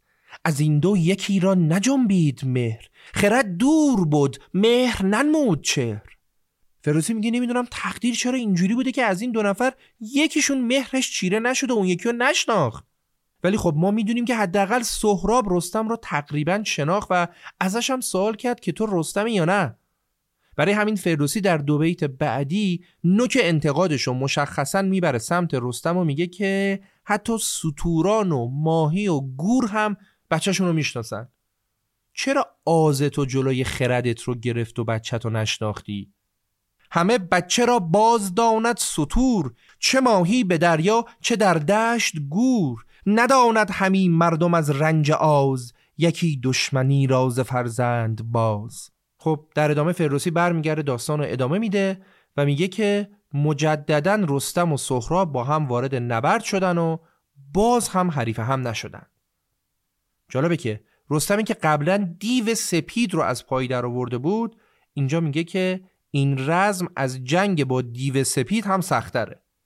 رستم میگه مرا خار شد رزم دیو سپید ز مردی شد امروز دل ناامید. نبرد ادامه پیدا می‌کنه تا اینکه سهراب با گرز یه ضربه ای به کتف رستم می‌زنه و یکم در نبرد پیشی می‌گیره. دیگر باره سهراب گرز گران ززین برکشید و بیافشرد ران. بزد سخت و آورد کتفش به درد بپیچید و درد از دلیری بخرد. حالا اینجا رجز خوندن سهراب برای رستم هم خیلی جالبه. و جالبتر هم این که رستم خودش خدای رجز خوندنه و حالا پسرش سهراب که تونسته یه ضربه بهش بزنه براش رجز می‌خونه و بهش میگه که بخندید سهراب و گفت ای سوار به زخم دلیران نی پایدار به رزمندرون رخش گویی خر است. دو دست سوارش چون نی بیبر است. میگه مثل اینکه نه تنها کاری از دستت بر نمیاد بلکه اسبت رخش هم تو رزم بیشتر خره تا اسب. حالا اینجا رستم که می‌بینه هواپسه از جنگ با سهراب دست می‌کشه و می‌زنه به دل لشکر توران. از اون طرف سهراب هم می‌زنه به دل لشکر ایران. وسط جنگ رستم با تورانی ها یهو رستم به این فکر می‌کنه که نکنه سهراب بره پادشاه ایران رو بکشه.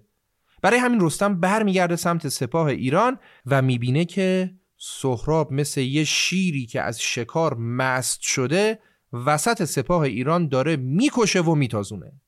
رستم میان سپه دید سهراب را چون می لعل کرده به خون آب را. سر نیزه پر خون و خفتان و دست چو شیری که گردد ز نخچیر مست. رستم ناراحت میشه و فریاد زنان میره سمت سهراب و بهش میگه چرا به سپاه ایران حمله کردی؟ سهراب هم جواب میده تو اول رفتی سراغ سپاه توران. رستم هم که جوابی نداشت بده گفت که خیلی خوب باشه دیگه شب شده. بهتره که برگردیم پیش سپاه خودمون و فردا در نبرد تن به تن تکلیف رو مشخص کنیم. سهراب هم میپذیره و هر کدوم برمیگردن سمت سپاه خودشون. سهراب که برمیگرده پیش یاراش از هومان می‌پرسه که رستم وقتی بهتون حمله کرد چی شد؟ هومان رو یادتونه دیگه. هومان و بارمان دوتا از پهلوانای تورانی بودن که افراسیاب همراه با سهراب فرستاده بودتشون تا مواظب سهراب باشن که پدرش رستم رو نشناسه. وقتی این سوال رو از هومان پرسید هومان جواب داد رستم که حمله کرد چون شما خودت گفتین نبرد ما تن به تنه و سپاه نباید جنب بخوره ما هم کاری نکردیم. بدو گفت هومان که فرمان شاه چنان بود که در نجنبت سپاه. یعنی چی؟ یعنی سهراب گول رستم رو خورده بود و به سپاهش گفته بود مقابله نکنن و رستم هم بهشون حمله کرده بود. ولی خب همونطور که شنیدیم رستم سری برگشت سمت سپاه خودش و سهراب هم اینجا داره به همین نکته اشاره می‌کنه و میگه اب نداره. رستم که کاری نتونست بکنه. به جاش من کلی از ایرانیان رو کشتم و فردا هم تکلیف رو یه سره می‌کنم. الان هم بیایید بشینیم یه بزمی را بندازیم و خوش باشیم چون این گفت سهراب کوزین سپاه نکرد از دل ایران کسی را تباه. از ایرانیان من بسی کشتم زمین را به خون چون گل آغشتم. کنون روز فردا و رزم بزرگ پدید آید از میش یک بار گرگ. به شب جام می باید آراستن بباید به می غمز دل کاستن. خب این از سهراب. حالا رستم هم از اون ور همین سوال رو از یارانش می‌پرسه و میگه سهراب که حمله کرد بهتون چی شد؟ و جواب میشنوه که سهراب همه رو داشت تارومار می‌کرد و به جز تو به جز رستم پیلتن هیچ کس حریفش نمیشه. زگردان کسی مایه اون نداشت جز از پیلتن پایه اون نداشت. رستم هم ناراحت شد و رفت پیش کیکاووس شاه ایران و از قدرت عجیب سهراب به کیکاووس گفت. رستم گفت غمی گشت رستم ز گفتار اوی بر شاه کاووس بنهاد روی. که کس در جهان کودک نارسید بدین شیر مردی و گردی ندید. همی خواستم کش ززین برکنم چو دیگر کسانش به خاک افکنم. گر از باد جنبان شود کوه خار به جنبید بر زین بر آن نامدار. چقدر زیبا. میگه من می‌خواستم مثل همه کسای دیگه اونم از روی زمین بلند کنم بزنم زمین. ولی اگه باد می‌تونه کوه خارا رو تکون بده منم می‌تونم سهراب نامدار رو از روی زین تکون بدم. رستم اعتماد به نفسش رو کامل از دست داده و فقط دل به این بسته که فردا شاید در کشتی بتونه با فنی کلکی چیزی سهراب شکست بده. رستم میگه چو فردا بیاید به دشت نبرد به کستی همی بایدم چاره کرد. کستی همون کشتیه. بکوشم ندانم که پیروز کیست. ببینیم تا رای یزدان به چیست. حالا بذار ببینیم خدا چی می‌خواد. کیکاووس هم به رستم میگه که من امشب میرم دست به دعا میشم که فردا خدا بهت رو کنه. من امشب به پیش جهان آفرین بمالم رخ خیشتن بر زمین. کند تازه این بار کام تو را برارد به خورشید نام تو را. رستم که حسابی ترسیده و ناامید شده قبل خواب با برادرش زواره صحبت می‌کنه و قبل از جنگ سرنوشت ساز فردا رستم پیش برادرش وصیت می‌کنه و میگه فردا اگه شکست خوردم تو ناراحت نباش و زاری نکن. و ریدون که جز گونه گردد سخن تو زاری مساز و نژندی مکن. بعدم میگه بعد از شکست من همتون فرار کنید به زاولستان پیش پدرم زال که هیچ کس حریف سهراب نمیشه. مباشید یک تن بدین رزمگاه مسازید جستن سوی رزم راه. سراسر سوی زاولستان شوید از ایدر به نزدیک دستان شوید. دستان لقب زال دیگه. بعدم رستم به برادرش وصیت می‌کنه که بعد از من هوای مادرم رو داشته باشه و بهش بگو ناراحت نباشه. همه یه روز میاییم و یه روزم میریم. تو خورسند گردان دل مادرم چون این راند گردند چرخ از برم. بگویش که دل را در این غم مبند. مشو جاودان ز مرگم نژند. همه مرگ راییم پیر و جوان بگیتی نماند کسی جاودان. رستمی که در نبردها با یک ضربه دشمن را از پای در می آورد و هیچ کس حریفش نبود حالا قبل از نبرد فردا داره وصیت می‌کنه. این در حالیه که اون ور داستان سهراب با اعتماد به نفس شادابه و بزمی گرفته و منتظر نبرد نهاییه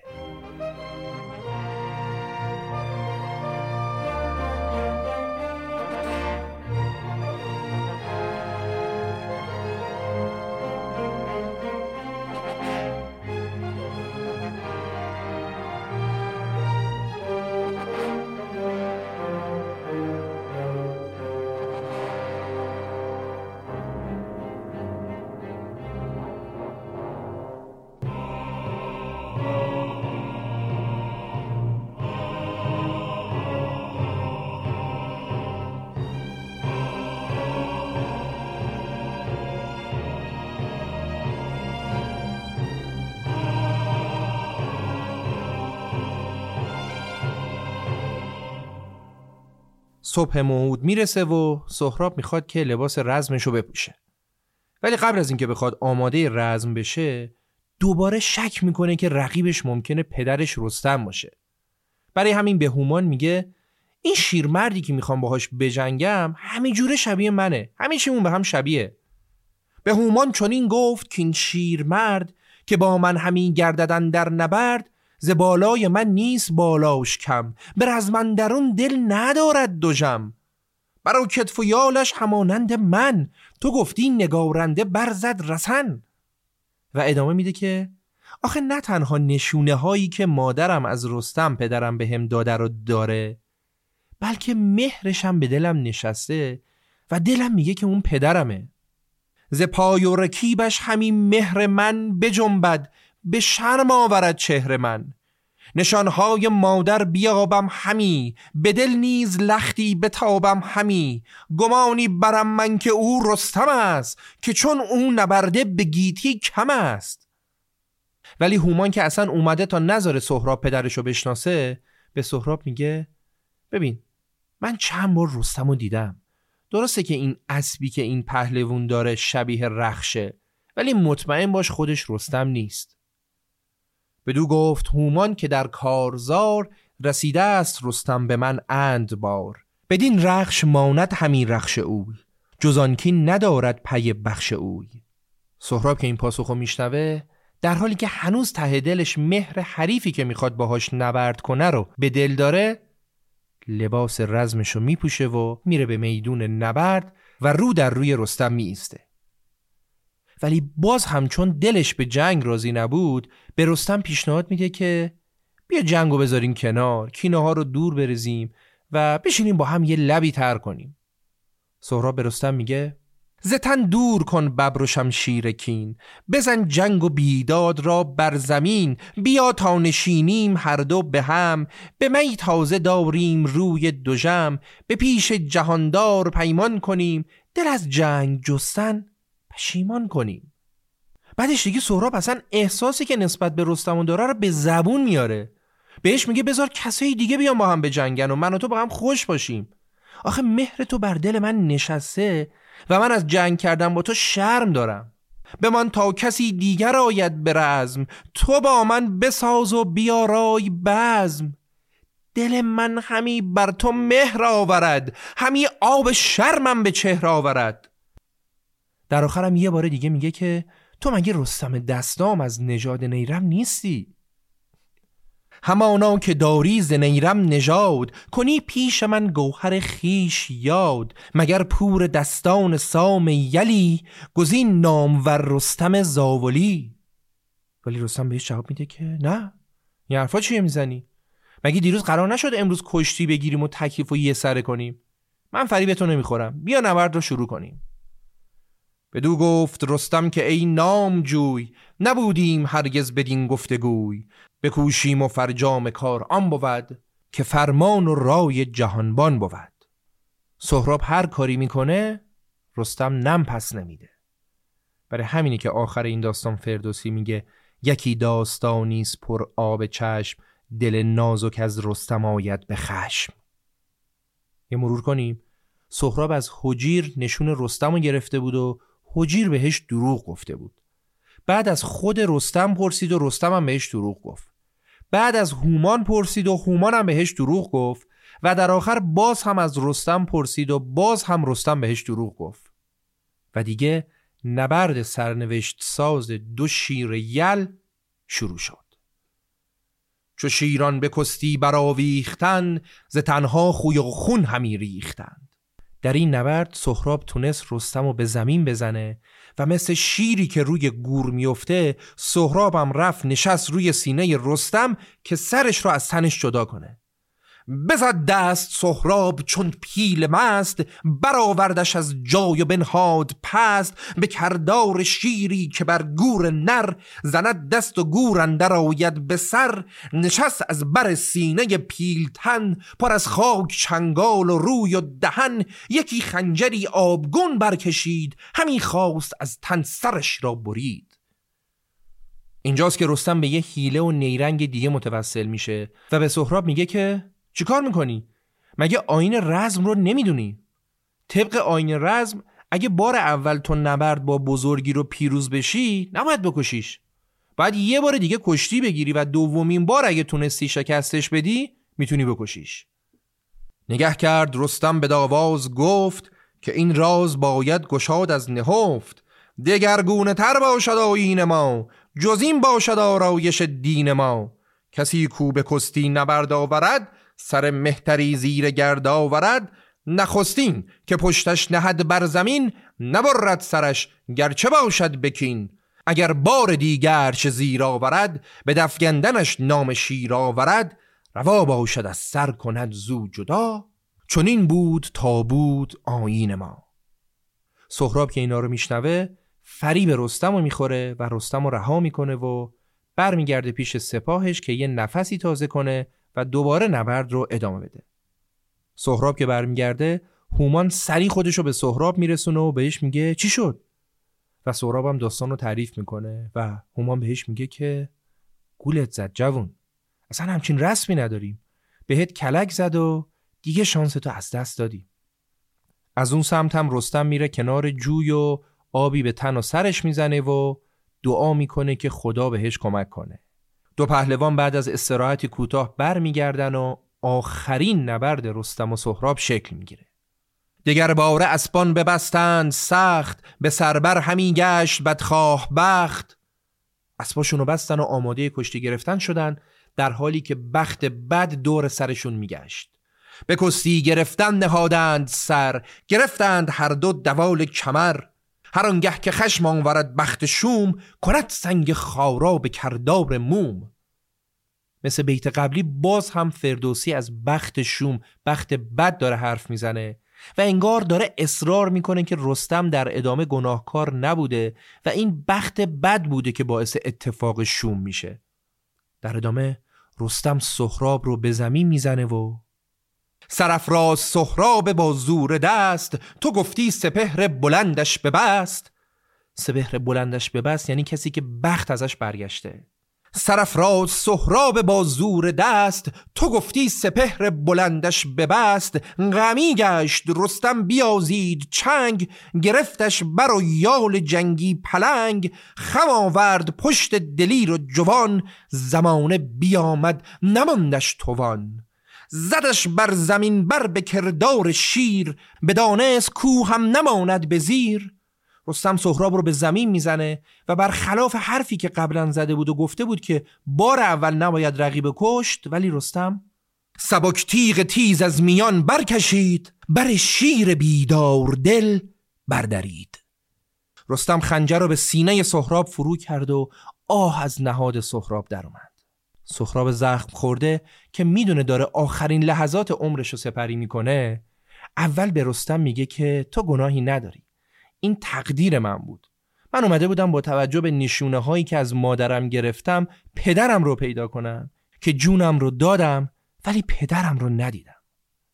نشان داد مادر مرا از پدر ز مهر اندر آمد روانم به سر همین جستمش تا ببینمش روی. چون این جان بدادم به دیدار اوی.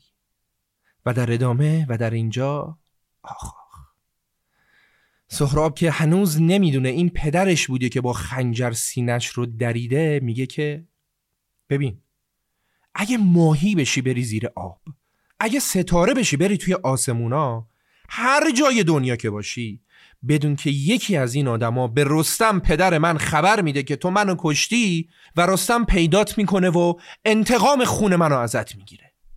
کنون گر تو در آب ماهی شوی وگر چون شبن در سیاهی شوی وگر چون ستاره شوی بر سپر ببری ز روی زمین پاک مهر بخواهد هم از تو پدر کین من.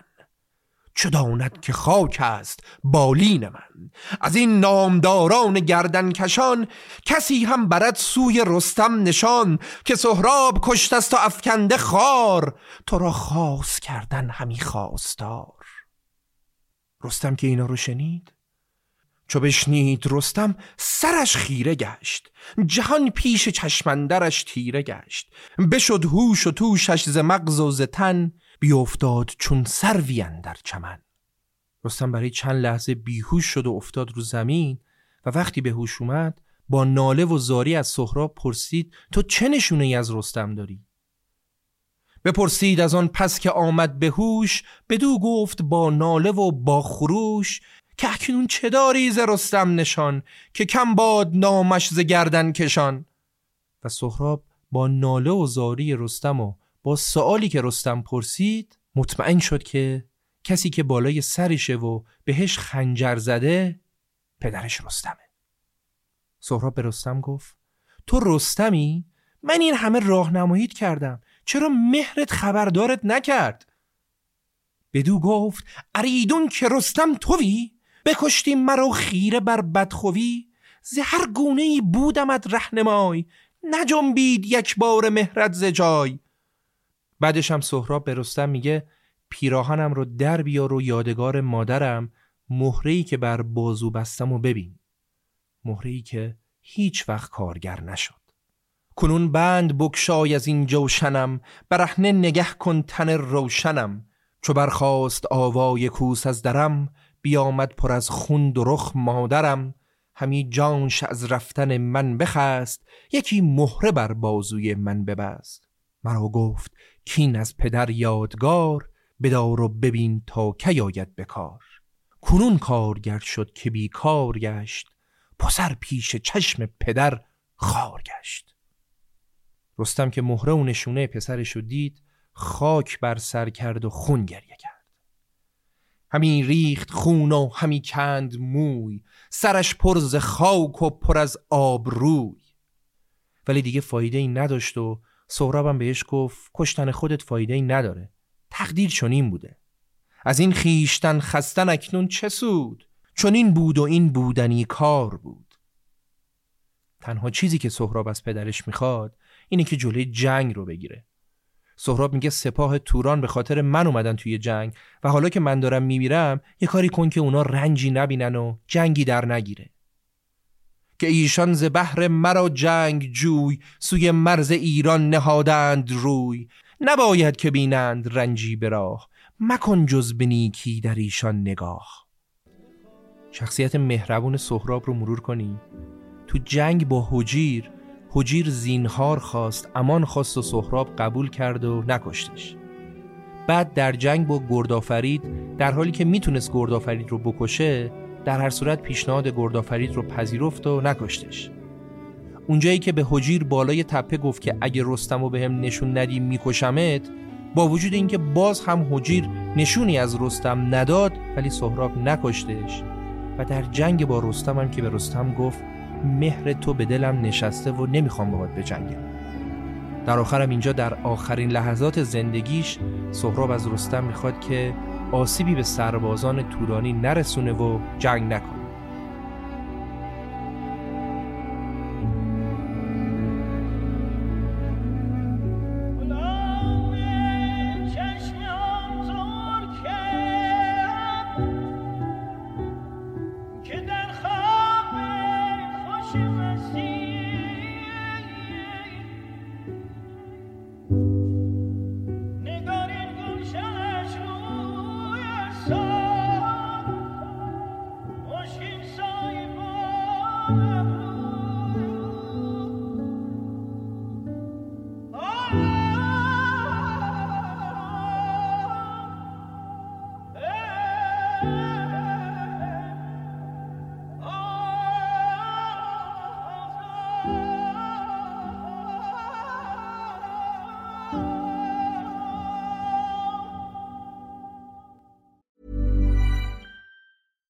Everyone knows therapy is great for solving problems, but getting therapy has its own problems too, like finding the right therapist, fitting into their schedule, and of course, the cost. Well, BetterHelp can solve those problems. It's totally online and built around your schedule. It's surprisingly affordable too. Connect with a credentialed therapist by phone, video, or online chat, all from the comfort of your home. Visit betterhelp.com to learn more and save 10% on your first month. That's BetterHelp H E L P. Millions of people have lost weight with personalized plans from Noom, like Evan, who can't stand salads and still lost 50 pounds. Salads, generally, for most people, are the easy button, right? For me, that wasn't an option. I never really was a salad guy. That's just not who I am. But Noom worked for me. Get your personalized plan today at Noom.com. Real Noom user compensated to provide their story. In four weeks, the typical Noom user can expect to lose one to two pounds per week. Individual results may vary. حالا سهراب رو تا اینجا داشته باشیم و بریم سراغ سپاه ایران. ایرانیا وقتی دیدن خبری از رستم نشد فکر کردن که رستم کشته شده و مونده بودن که حالا باید با سهراب دلیر چطوری مقابله کنن کیکاووس و پهلوانان ایران ناراحت و نگران از سرنوشت بودن که دیدن رستم سوار بر رقش داره میاد و اولش همه خوشحال شدن که رستم زنده است و داره میاد سمتشون چو دیدند ایرانیان روی اوی همه برنهادند بر خاک روی ستایش گرفتند برای کردگار که او زنده باز آمد از کارزار. ولی وقتی رستم نزدیک شد همه دیدن که چهره داغون و خاکی رستم چهره کسی که پیروز نبرد شده رو نداره و ازش پرسیدن که چی شده. چو دیدند پرخاک سرش دریده برو جام خسته جگرش به پرسش گرفتند کین کار چیست؟ تو را دل بر این گونه از بحر کیست؟ رستمم بگفت آن شگفتی که خود کرده بود گرامی تر خود بیازرده بود. بعد هم رستم دستور توقف جنگ رو با توجه به خواسته سهراب داد و گفت که همین غلطی که من امروز کردم کافیه و جنگ رو متوقف کنید. چون این گفت با سرفرازان که من نه دل دارم امروز نی هوش و تن. شما جنگ ترکان مجویید کس. همین بد که من کردم امروز بس. بعد از این اتفاق رستم و بقیه پهلوانای ایران رفتن بالای سر سهرابی که داشت آخرین لحظات عمرش رو سپری می‌کرد جمع شدن و پهلوونا سعی می‌کردن به رستم دلداری بدن. رستم که هیچ جوره آروم نمی‌شد دست برد به خنجر که خودکشی کنه. یکی دشنه بگرفت رستم به دست که از تن ببرد سر خیش پست. ولی بزرگا و پهلوونا و در رأسشون گودرز خردمند مانع از این کار رستم شدن و گودرز به رستم گفت کشتن خودت هیچ دردی رو دوا نمی‌کنه. عاقبت همه ما هم مرگه. همه ما توسط مرگ یه روز شکار میشیم. بزرگان به دو اندر آویختند ز مژگان همی خون فرو ریختند بدو گفت گودرز که اکنون چه سود گر از روی گیتی براری تو دود تو بر خویشتن گر کنی صد گزند چه آسانی آید بدین ارجمند؟ شکاریم یک سر همه پیش مرگ سری زیر تاج و سری زیر ترگ. گودرز رستم را از خودکشی منصرف می‌کنه و اینجای داستان رستم ناگهان یاد نوشداروی کیکاووس میفته نوشدارویی که دوای هر دردی بود و هر زخمی و خسته ای که این نوشدارو رو می‌خورد حالش خوب می‌شد. رستم گودرز میگه سری برو از کیکاووس خواهش کن که به خاطر من نوشداروشو بده که شاید فرجی بشه. به گودرز گفت آن زمان پهلوان که در برو زود روشن روان پیامی ز من سوی کاووس بر بگویش که ما را چه آمد به سر. گرت هیچ یاد است کردار من یکی رنجه کن دل به تیمار من. از آن نوشدارو که در گنج توست کجا خستگان را کند تندرست به نزدیک من با یکی جام می سزد گر فرستی همکنون به پی. گودرز هم سری میره پیش کیکاووس و درخواست رستم رو بهش میگه. بیامد سپهبد به کردار باد به کاووس یک سر پیامش بداد. ولی کیکاووس نامرد به گودرز میگه نه. کیکاووس میگه رستم خودش همینجوری برای من خطرناکه. حالا سهرابم اگه زنده بمونه که اونم اضافه میشه. نه نمیدم. گودرز سری برگشت به رستم گفت که ببین تو که شاه و اخلاق گندشو می‌شناسی خودت برو ازش بخوا که نوشدارو رو بده. چو بشنید گودرز برگشت زود بر رستم آمد به کردار دود. بدو گفت خوی بد شهریار درختی است جنگی همیشه ببار تو را رفت باید به نزدیک اوی درفشان کنی جان تاریک اوی. رستم هم سهراب زخمی رو خوابون در جامعه زرنگار و آماده رفتن شد. بفرمود رستم که تا پیشکار یکی جامه افکند بر جویبار جوان را بر آن جامعه زرنگار بخوابید و آمد بر شهریار. رستم سوار اسب عزم رفتن کرده بود که بهش میگن دیگه نیازی نیست بره. سخراب مرد. گوه پیلتن سرسوی راه کرد. کس آمد پسش زود آگاه کرد که سهراب شد زین جهان فراخ همی از تو تابوت خواهد نکاخ. رستم که خبر شنید از اسب پیاده شد و پیاده شد از اسب رستم چو باد به جای کله خاک بر سر نهاد. همی گفت زار ای نبرد جوان سرافراز از تخمه پهلوان. نبیند چو نیز خورشید و ماه نخود و نه جوشن نه تخت و کلاه. کرا آمد این پیش کامد مرا؟ بکشتم جوانی به پیران سرا. بریدند و دستم سزاوار هست. جز از خاک تیره مبادم نشست. است. چه گوید چون آگه شود مادرش؟ چگونه فرستم کسی را برش؟ همی ریخت خون و همی شاند خاک همه جامعه خسروی کرد چاک. ولی چه فایده که خود کرده را تدبیر نیست؟ رستم پسرش سخراب رو با دست خودش کشت. ولی آیا واقعا رستم با وجود این همه اتفاقات و این همه نشونه سخراب را نشناخت؟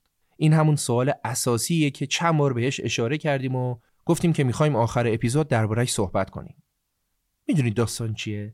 انگار یه چیزی یه حسی درون رستم مانع دیدن نشونه ها می‌شد.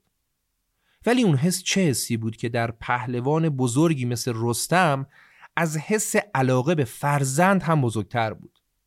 در حالی که رستم نشونه ها رو می‌دید و در حالت عادی خیلی راحت می‌تونست متوجه داستان بشه اون چه حسی بود که جلوی چشای رستم گرفته بود؟ اون حس حس به میهن بود. حس به ایران بود. جنگ رستم و سهراب جنگ پدر و پسر نبود. جنگ ایران و توران بود و رستم کشته شدن خودش رو برابر با نابودی ایران می‌دید. وح که چه زیبا استاد شجاعپور در قالب شعر سهراب و رستمی که خودشون سرودن به این سوال پاسخ داد. حیف که نتونستیم در خدمت خودشون با اون صدای زیباشون باشیم. اپیزود رو با شعر استاد شجاعپور که به نوعی پاسخ به این پرسش تاریخی شاهنامه هم هست پایان می‌بریم. آیا رستم سخراب رو شناخته بود؟ اگه شناخته بود چرا سخراب رو کشت؟ تو این شعر ضمن مرور کلی داستان قشنگ پاسخ به این سوالا رو هم می‌گیریم. داستان شعر از جایی شروع میشه که شاعر یه شبی که از دست رستم عصبانی بوده که چرا سهراب رو کشته رستم رو در خواب می‌بینه و ازش می‌پرسه که این همه در دل سهراب مهر تو افتاده بود. این همه بهت نشونی داد. چرا نشناختی شاخه خواب می‌دیدم. خواب می‌دیدم که رستم بود و من بودم. قصدار قصه فرزند کشتن با تهمتن هم سخن بودم. من به او می گفتم ای پیر دلیر پهنه تاریخ یک تاز صحنه تاریخ. داستان رستم و سهراب را خواندم. داستان پور و باب قوتور در موجهای خشمکین در بحر بی پایان را خواندم. آشکارا در دل سهراب مهر رستم بود. در دل رستم ولی مهر پسر کم بود. هرچه دل سهراب را در بزم می جوشید رستم اما با دل و دست و زبان در رزم می کوشید. بارها خواندم که سهرابت ندا سرداد مهربان و نرم آهنگین رزم را بگذار بزم را بنشین. با تو ای مرد کهن در دل مرا آهنگ رزمی نیست مرد پیکاری ولی با تو مرا جز شوق بزمی نیست. اشاره به اونجایی که سهراب به رستم گفت بیا بشینیم با هم بزمی داشته باشیم. مهرت به دلم نشسته بیا با هم جنگ نکنیم. این چه افسون است! با تو هم پیوند گنگی در دل و خون است. هم نبردا در نبردت چهره ام را شرم می پوشد در دلم مهر تو می جوشد باز کن از ابروانت چین رزم را بگذار بزم را بنشین. باز گفتم با تهمتن راستی سهراب در دلش مهر تو جوشان بود. از نشانی هایی که مادر داده بودش در جبین و برز و بازویت فراوان بود. هرچه سهرابت به نرمی مهر میورزید مهربانی از تو کمتر دید. عاقبت آنسان که رستم خواست با پدر جنگید. با پدر جنگید تا در اولین کشتی پشت رستم را به خاک آورد. پهلوانی را جاودان برگیز تاریخ است. اشاره به کشتی اول که سهراب رستم رو به زمین زد و می‌خواست بکشتش ولی فریب خورد. آنچه آن گرد دلاور کرد فاتح پیکار در چنان پیکار خونخواهانه ای در صحنه کشتار گرچه می‌دانست هم نبردی همچو رستم زیر خنجر داشت داستانی را که گفتی از تو باور داشت. از حریفی همچو رستم کینه در دل کشت در نیام آورد تیغ از ماشت تیغشو قلاف کرد و رستم رو نکشت و بعد کشتی دوم شروع شد. کشتی دوم که رستم پشت آن گرد دلاور را به خاک آورد تیغ کینش سینه سهراب را بیوقفه چاک آورد. خنجر کین از نیامش رفت اندر مشت بی امان سهراب یل را کشت.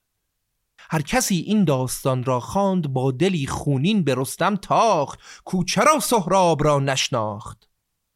چرا رستم سهراب را نشناخت؟ و اما پاسخ سوال از زبان رستم. رستم اما گفت می‌دانستم از آغاز. رستم اما گفت می‌دانستم از آغاز کان بر و بازوی سهراب است. وانچه چون خورشید میتابید بر جانم آفتاب روی سهراب است. من بر آن رخش جوان آن روز رستمی اما جوان دیدم. راست می‌گویم در آن پیکار رستمی را ناتوان دیدم.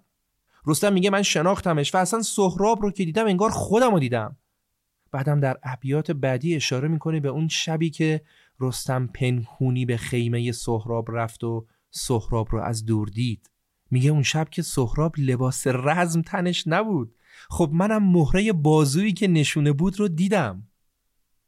من به شام بزم پیش از رزم از شکاف خیمه تورانیان در خطه ایران دیدم آن گرد دلاور را بیزره بر تن دیدم آری مهره منظور در دریای بازوی شناور را. در میان موجهای حیرت و تردید طاقت سوز آشکارا دیدم آن اوج بلند کوه باور را. راست می گفتند راست می گفتند در سپاه سرزمین ما ارچه گردآموز و دشمن سوز یک تاز و نیزه باز و پهلوان پرور رزم آن گرد دلاور را همانوردی نمی دیدم. سپاهیان ایران درست می گفتند. هیچ کس هماورد سهراب نبود. جز به کام مرگ در نبرد آنیل شیرفکن شمشیرزن مردی نمی دیدم. راستی را در همه دنیا پهلوانی همچو او کم بود. آری او فرزند رستم بود. پس رستم سهراب رو شناخته و در جنگ هم داره دلاوری و جنگاوریش رو آزمایش می‌کنه. آزمودم بی امانش در نبرد نیزه و تیر و کمان پیگیر. آزمودم آن دلاور را به گرز و نیزه و شمشیر. در سواری کوه بر رود خروشان بود. پایدار و ماندگار اما به گردش همچو طوفان بود. دشمن افکن در نبرد فتح و پیروزی. توسن تقدیر پنداری چو اسبش سر به فرمان بود. در سرانجام نبرد او گردن گردن کشان بر تیغه شمشیر تیز شیر مهمان بود. هر کسی باهاش نبرد می‌کرد گردنش مهمان شمشیرش بود. آزمودم آن دلاور را به هر پیکار مرد میدان بود. خب حالا رستم سهراب رو شناخته و آزموده و داره فکر می‌کنه که الان باید در نبرد چیکار کنه. آفتاب آهسته آهسته از پس ابر دلشگر پشت کوه افتاد. بازگشتم خسته و رنجور از آن پیکار. تنز نیرو خالی اما سر پر از پندار. پای لرزان از رکاب خیش در رکاب توسن اندیشه می کردم. و در آن گرداب اندیشه جان رستم را به حکم مهر فرزندی تا سرفراز آید از آن رزمگه سهراب یل در شیشه می کردم. رستم به حکم پدر فرزندی حاضر میشه که جون خودش رو فدای سهراب کنه. عمر من گفتم به خود امروز از شمار افسون به سال و ماه از شمار افسون چو عمرم کرده ام عمر یلان کوتاه. صبح فردا دست اگر از جان بشویم من این بدین آورد گه رستم کش ار رستم کشی گردد. در جهانگیری در جهان را پهلوان بودن گرچه رستم تا ابد در خواب خواهد شد. نوبت سخراب خواهد شد. رستم میگه من عمرمو کردم و با عزتم عمر کردم. حالا دیگه سهراب می‌تونه رستم کش بشه برای خودش جهان پهلوانی بشه و دیگه نوبت اونه که بخواد جای منو بگیره.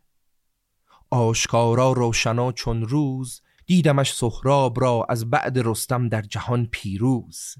نیزه اش دلدوز تیغش عالمسوز. بر جهانی پهلوانی داشت پهلوانی جهان را در جوانی داشت. باز با خود گفتم آری تا چنین گردی ز پشت من به دوران هست از من و از پهلوانی نام خواهد ماند. تا جهان باقی است پهلوانی جهان در خاندان سام خواهد ماند. رستم با خودش میگه اینجوری پهلوانی در خاندان سام هم میمونه. دیگه تصمیم قطعیش رو می‌گیره که در جنگ جون خودش رو فدای پسرش بکنه.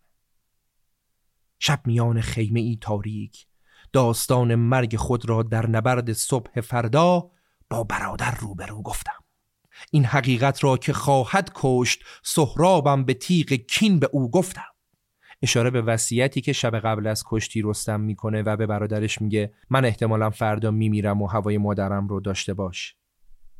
گفتمش با مادر از رستم بگو در مرگ من زاری نباید کرد. هیچ کس تا جاودان در پهنه گیتی نخواهد زیست. در جهان از پادشاه و گرد پهلوان و پهلوان افکند چند روزی آشیان دارد. زیستن را هر کسی چندی زمان دارد. پنجه تقدیر شیشه عمر مرا در پنجه این نوجوان دارد. خب صبح موعود می‌رسه و رستم میره که جون خودشو فدا کنه. صبح فردا دست از جان شسته در آوردگه سخراب را دیدم.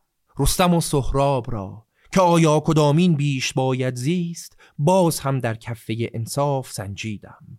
با بهای جان خود این بار زندگی را زنده بودن را به آن فرزند دیگر بار بخشیدم.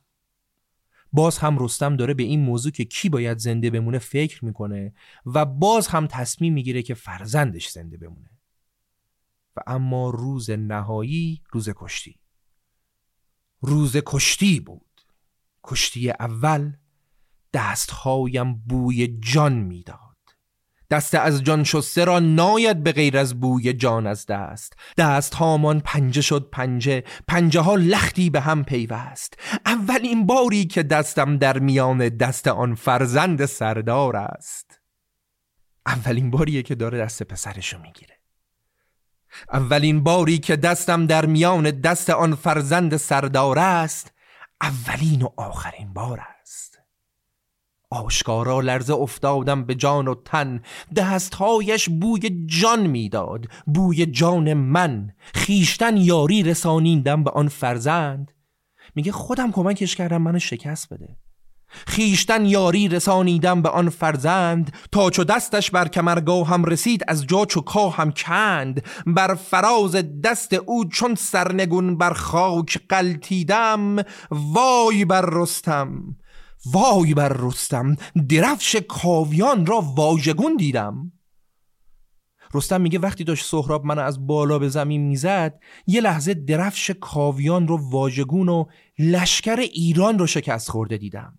از فراز دست او چون سرنگون بر خاک قلتیدم وای بر رستم. درفش کاویان را واژگون دیدم. لشکر ایران و ایران را به دست لشکر توران زبون دیدم. خاک ایران را ز خون پاک ایران لعلگون دیدم. دشت را دریای خون دیدم. باز رستم را در آن دریای خون در آزمون دیدم. در سکوت مرگبار دشت نعره ای بر گوش جانم ریخت هوشدارویی به مغز استخوانم ریخت. بر سرم فریاد زد بیتاب پهلوان بیدار شو از خواب. جنگ رستم نیست با سهراب آنچه امروزت به میدان است جنگ توران است و ایران است. ندایی در گوش رستم نهره کشید که از خواب بیدار شو. این جنگ رستم و سهراب نیست. این جنگ توران و ایرانه که اگه تو کشته بشی درفش کاویان واژگون میشه. ایران نابود میشه. و اینجاست که رستم قبل از اینکه سهراب بکشدش مجبور به فریب سهراب میشه. پیش از آن که تیغ سهرابم به در راند جگر در کشتی اول خود تهمتن را به دست خیشتن کشتم. در دل پیکار رستم و زنهار. رستم میگه در دل پیکار رستم امون بخواد. من مجبور شدم که امون بخوام و سهراب و فریب بدم و با این کار خود تهمتن را به دست خیشتن کشتم. خودم خودم رو کشتم. رستمی که امون بخواد رستمی که فریب بده رستمی که پسرشو بخواد بکشه که دیگه رستم نیست. صبح فردا کشتی دوم. تا دهم درس وطن خواهی دلیران را خنجر سردار ایران چاک می‌زد سینه سردار توران را. تیغ خونالود در مشتم در دو کشتی رستم و سهراب را کشتم. تو این دو کشتی رستم هم سهراب رو کشت و هم خودش هر دو رو کشت تا فقط یک چیز باقی بمونه. تیغ خونالود در مشتم. در دو کشتی رستم و سهراب را کشتم. آنچه باقی ماند آنچه او تا جاودان جاوید کیهان بود سرفراز و سرور تاریخ دوران بود. ایران بود. ایران بود. آواز خانی در شبم سرچشمه خورشید تو. یارو دیارو عشق تو سرچشمه امید تو ای صبح فروردین من ای تکیگاه آخرین ای کهن سرباز زمین جان جهان ایران زمین. ای در رگانم خون ای دور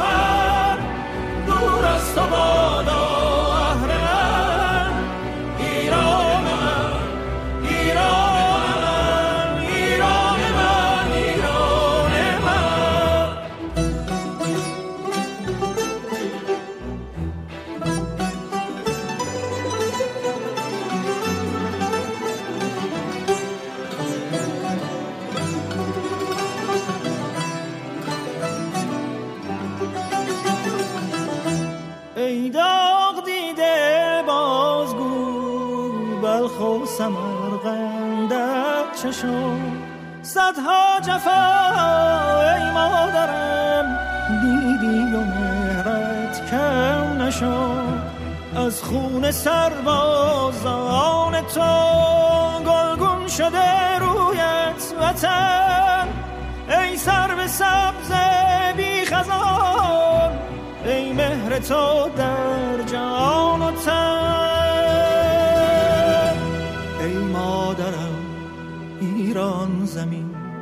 آغاز تو پایان تو بر دشت من باران توی در چشم من تابان توی ایران من ایران من آن مهر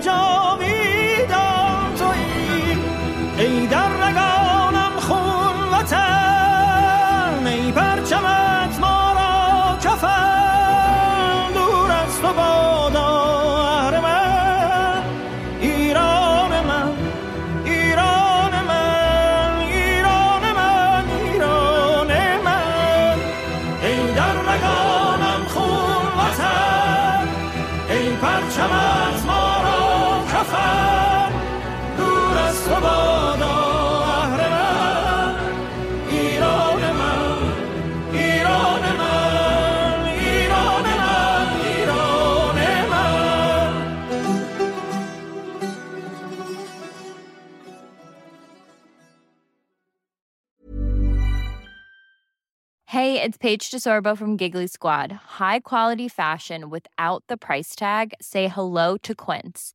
I'm snagging high-end essentials like cozy cashmere sweaters, sleek leather jackets, fine jewelry, and so much more. With Quince being 50 to 80% less than similar brands. And they partner with factories that prioritize safe, ethical, and responsible manufacturing. I love that. Luxury quality within reach. Go to quince.com slash style to get free shipping and 365 day returns on your next order.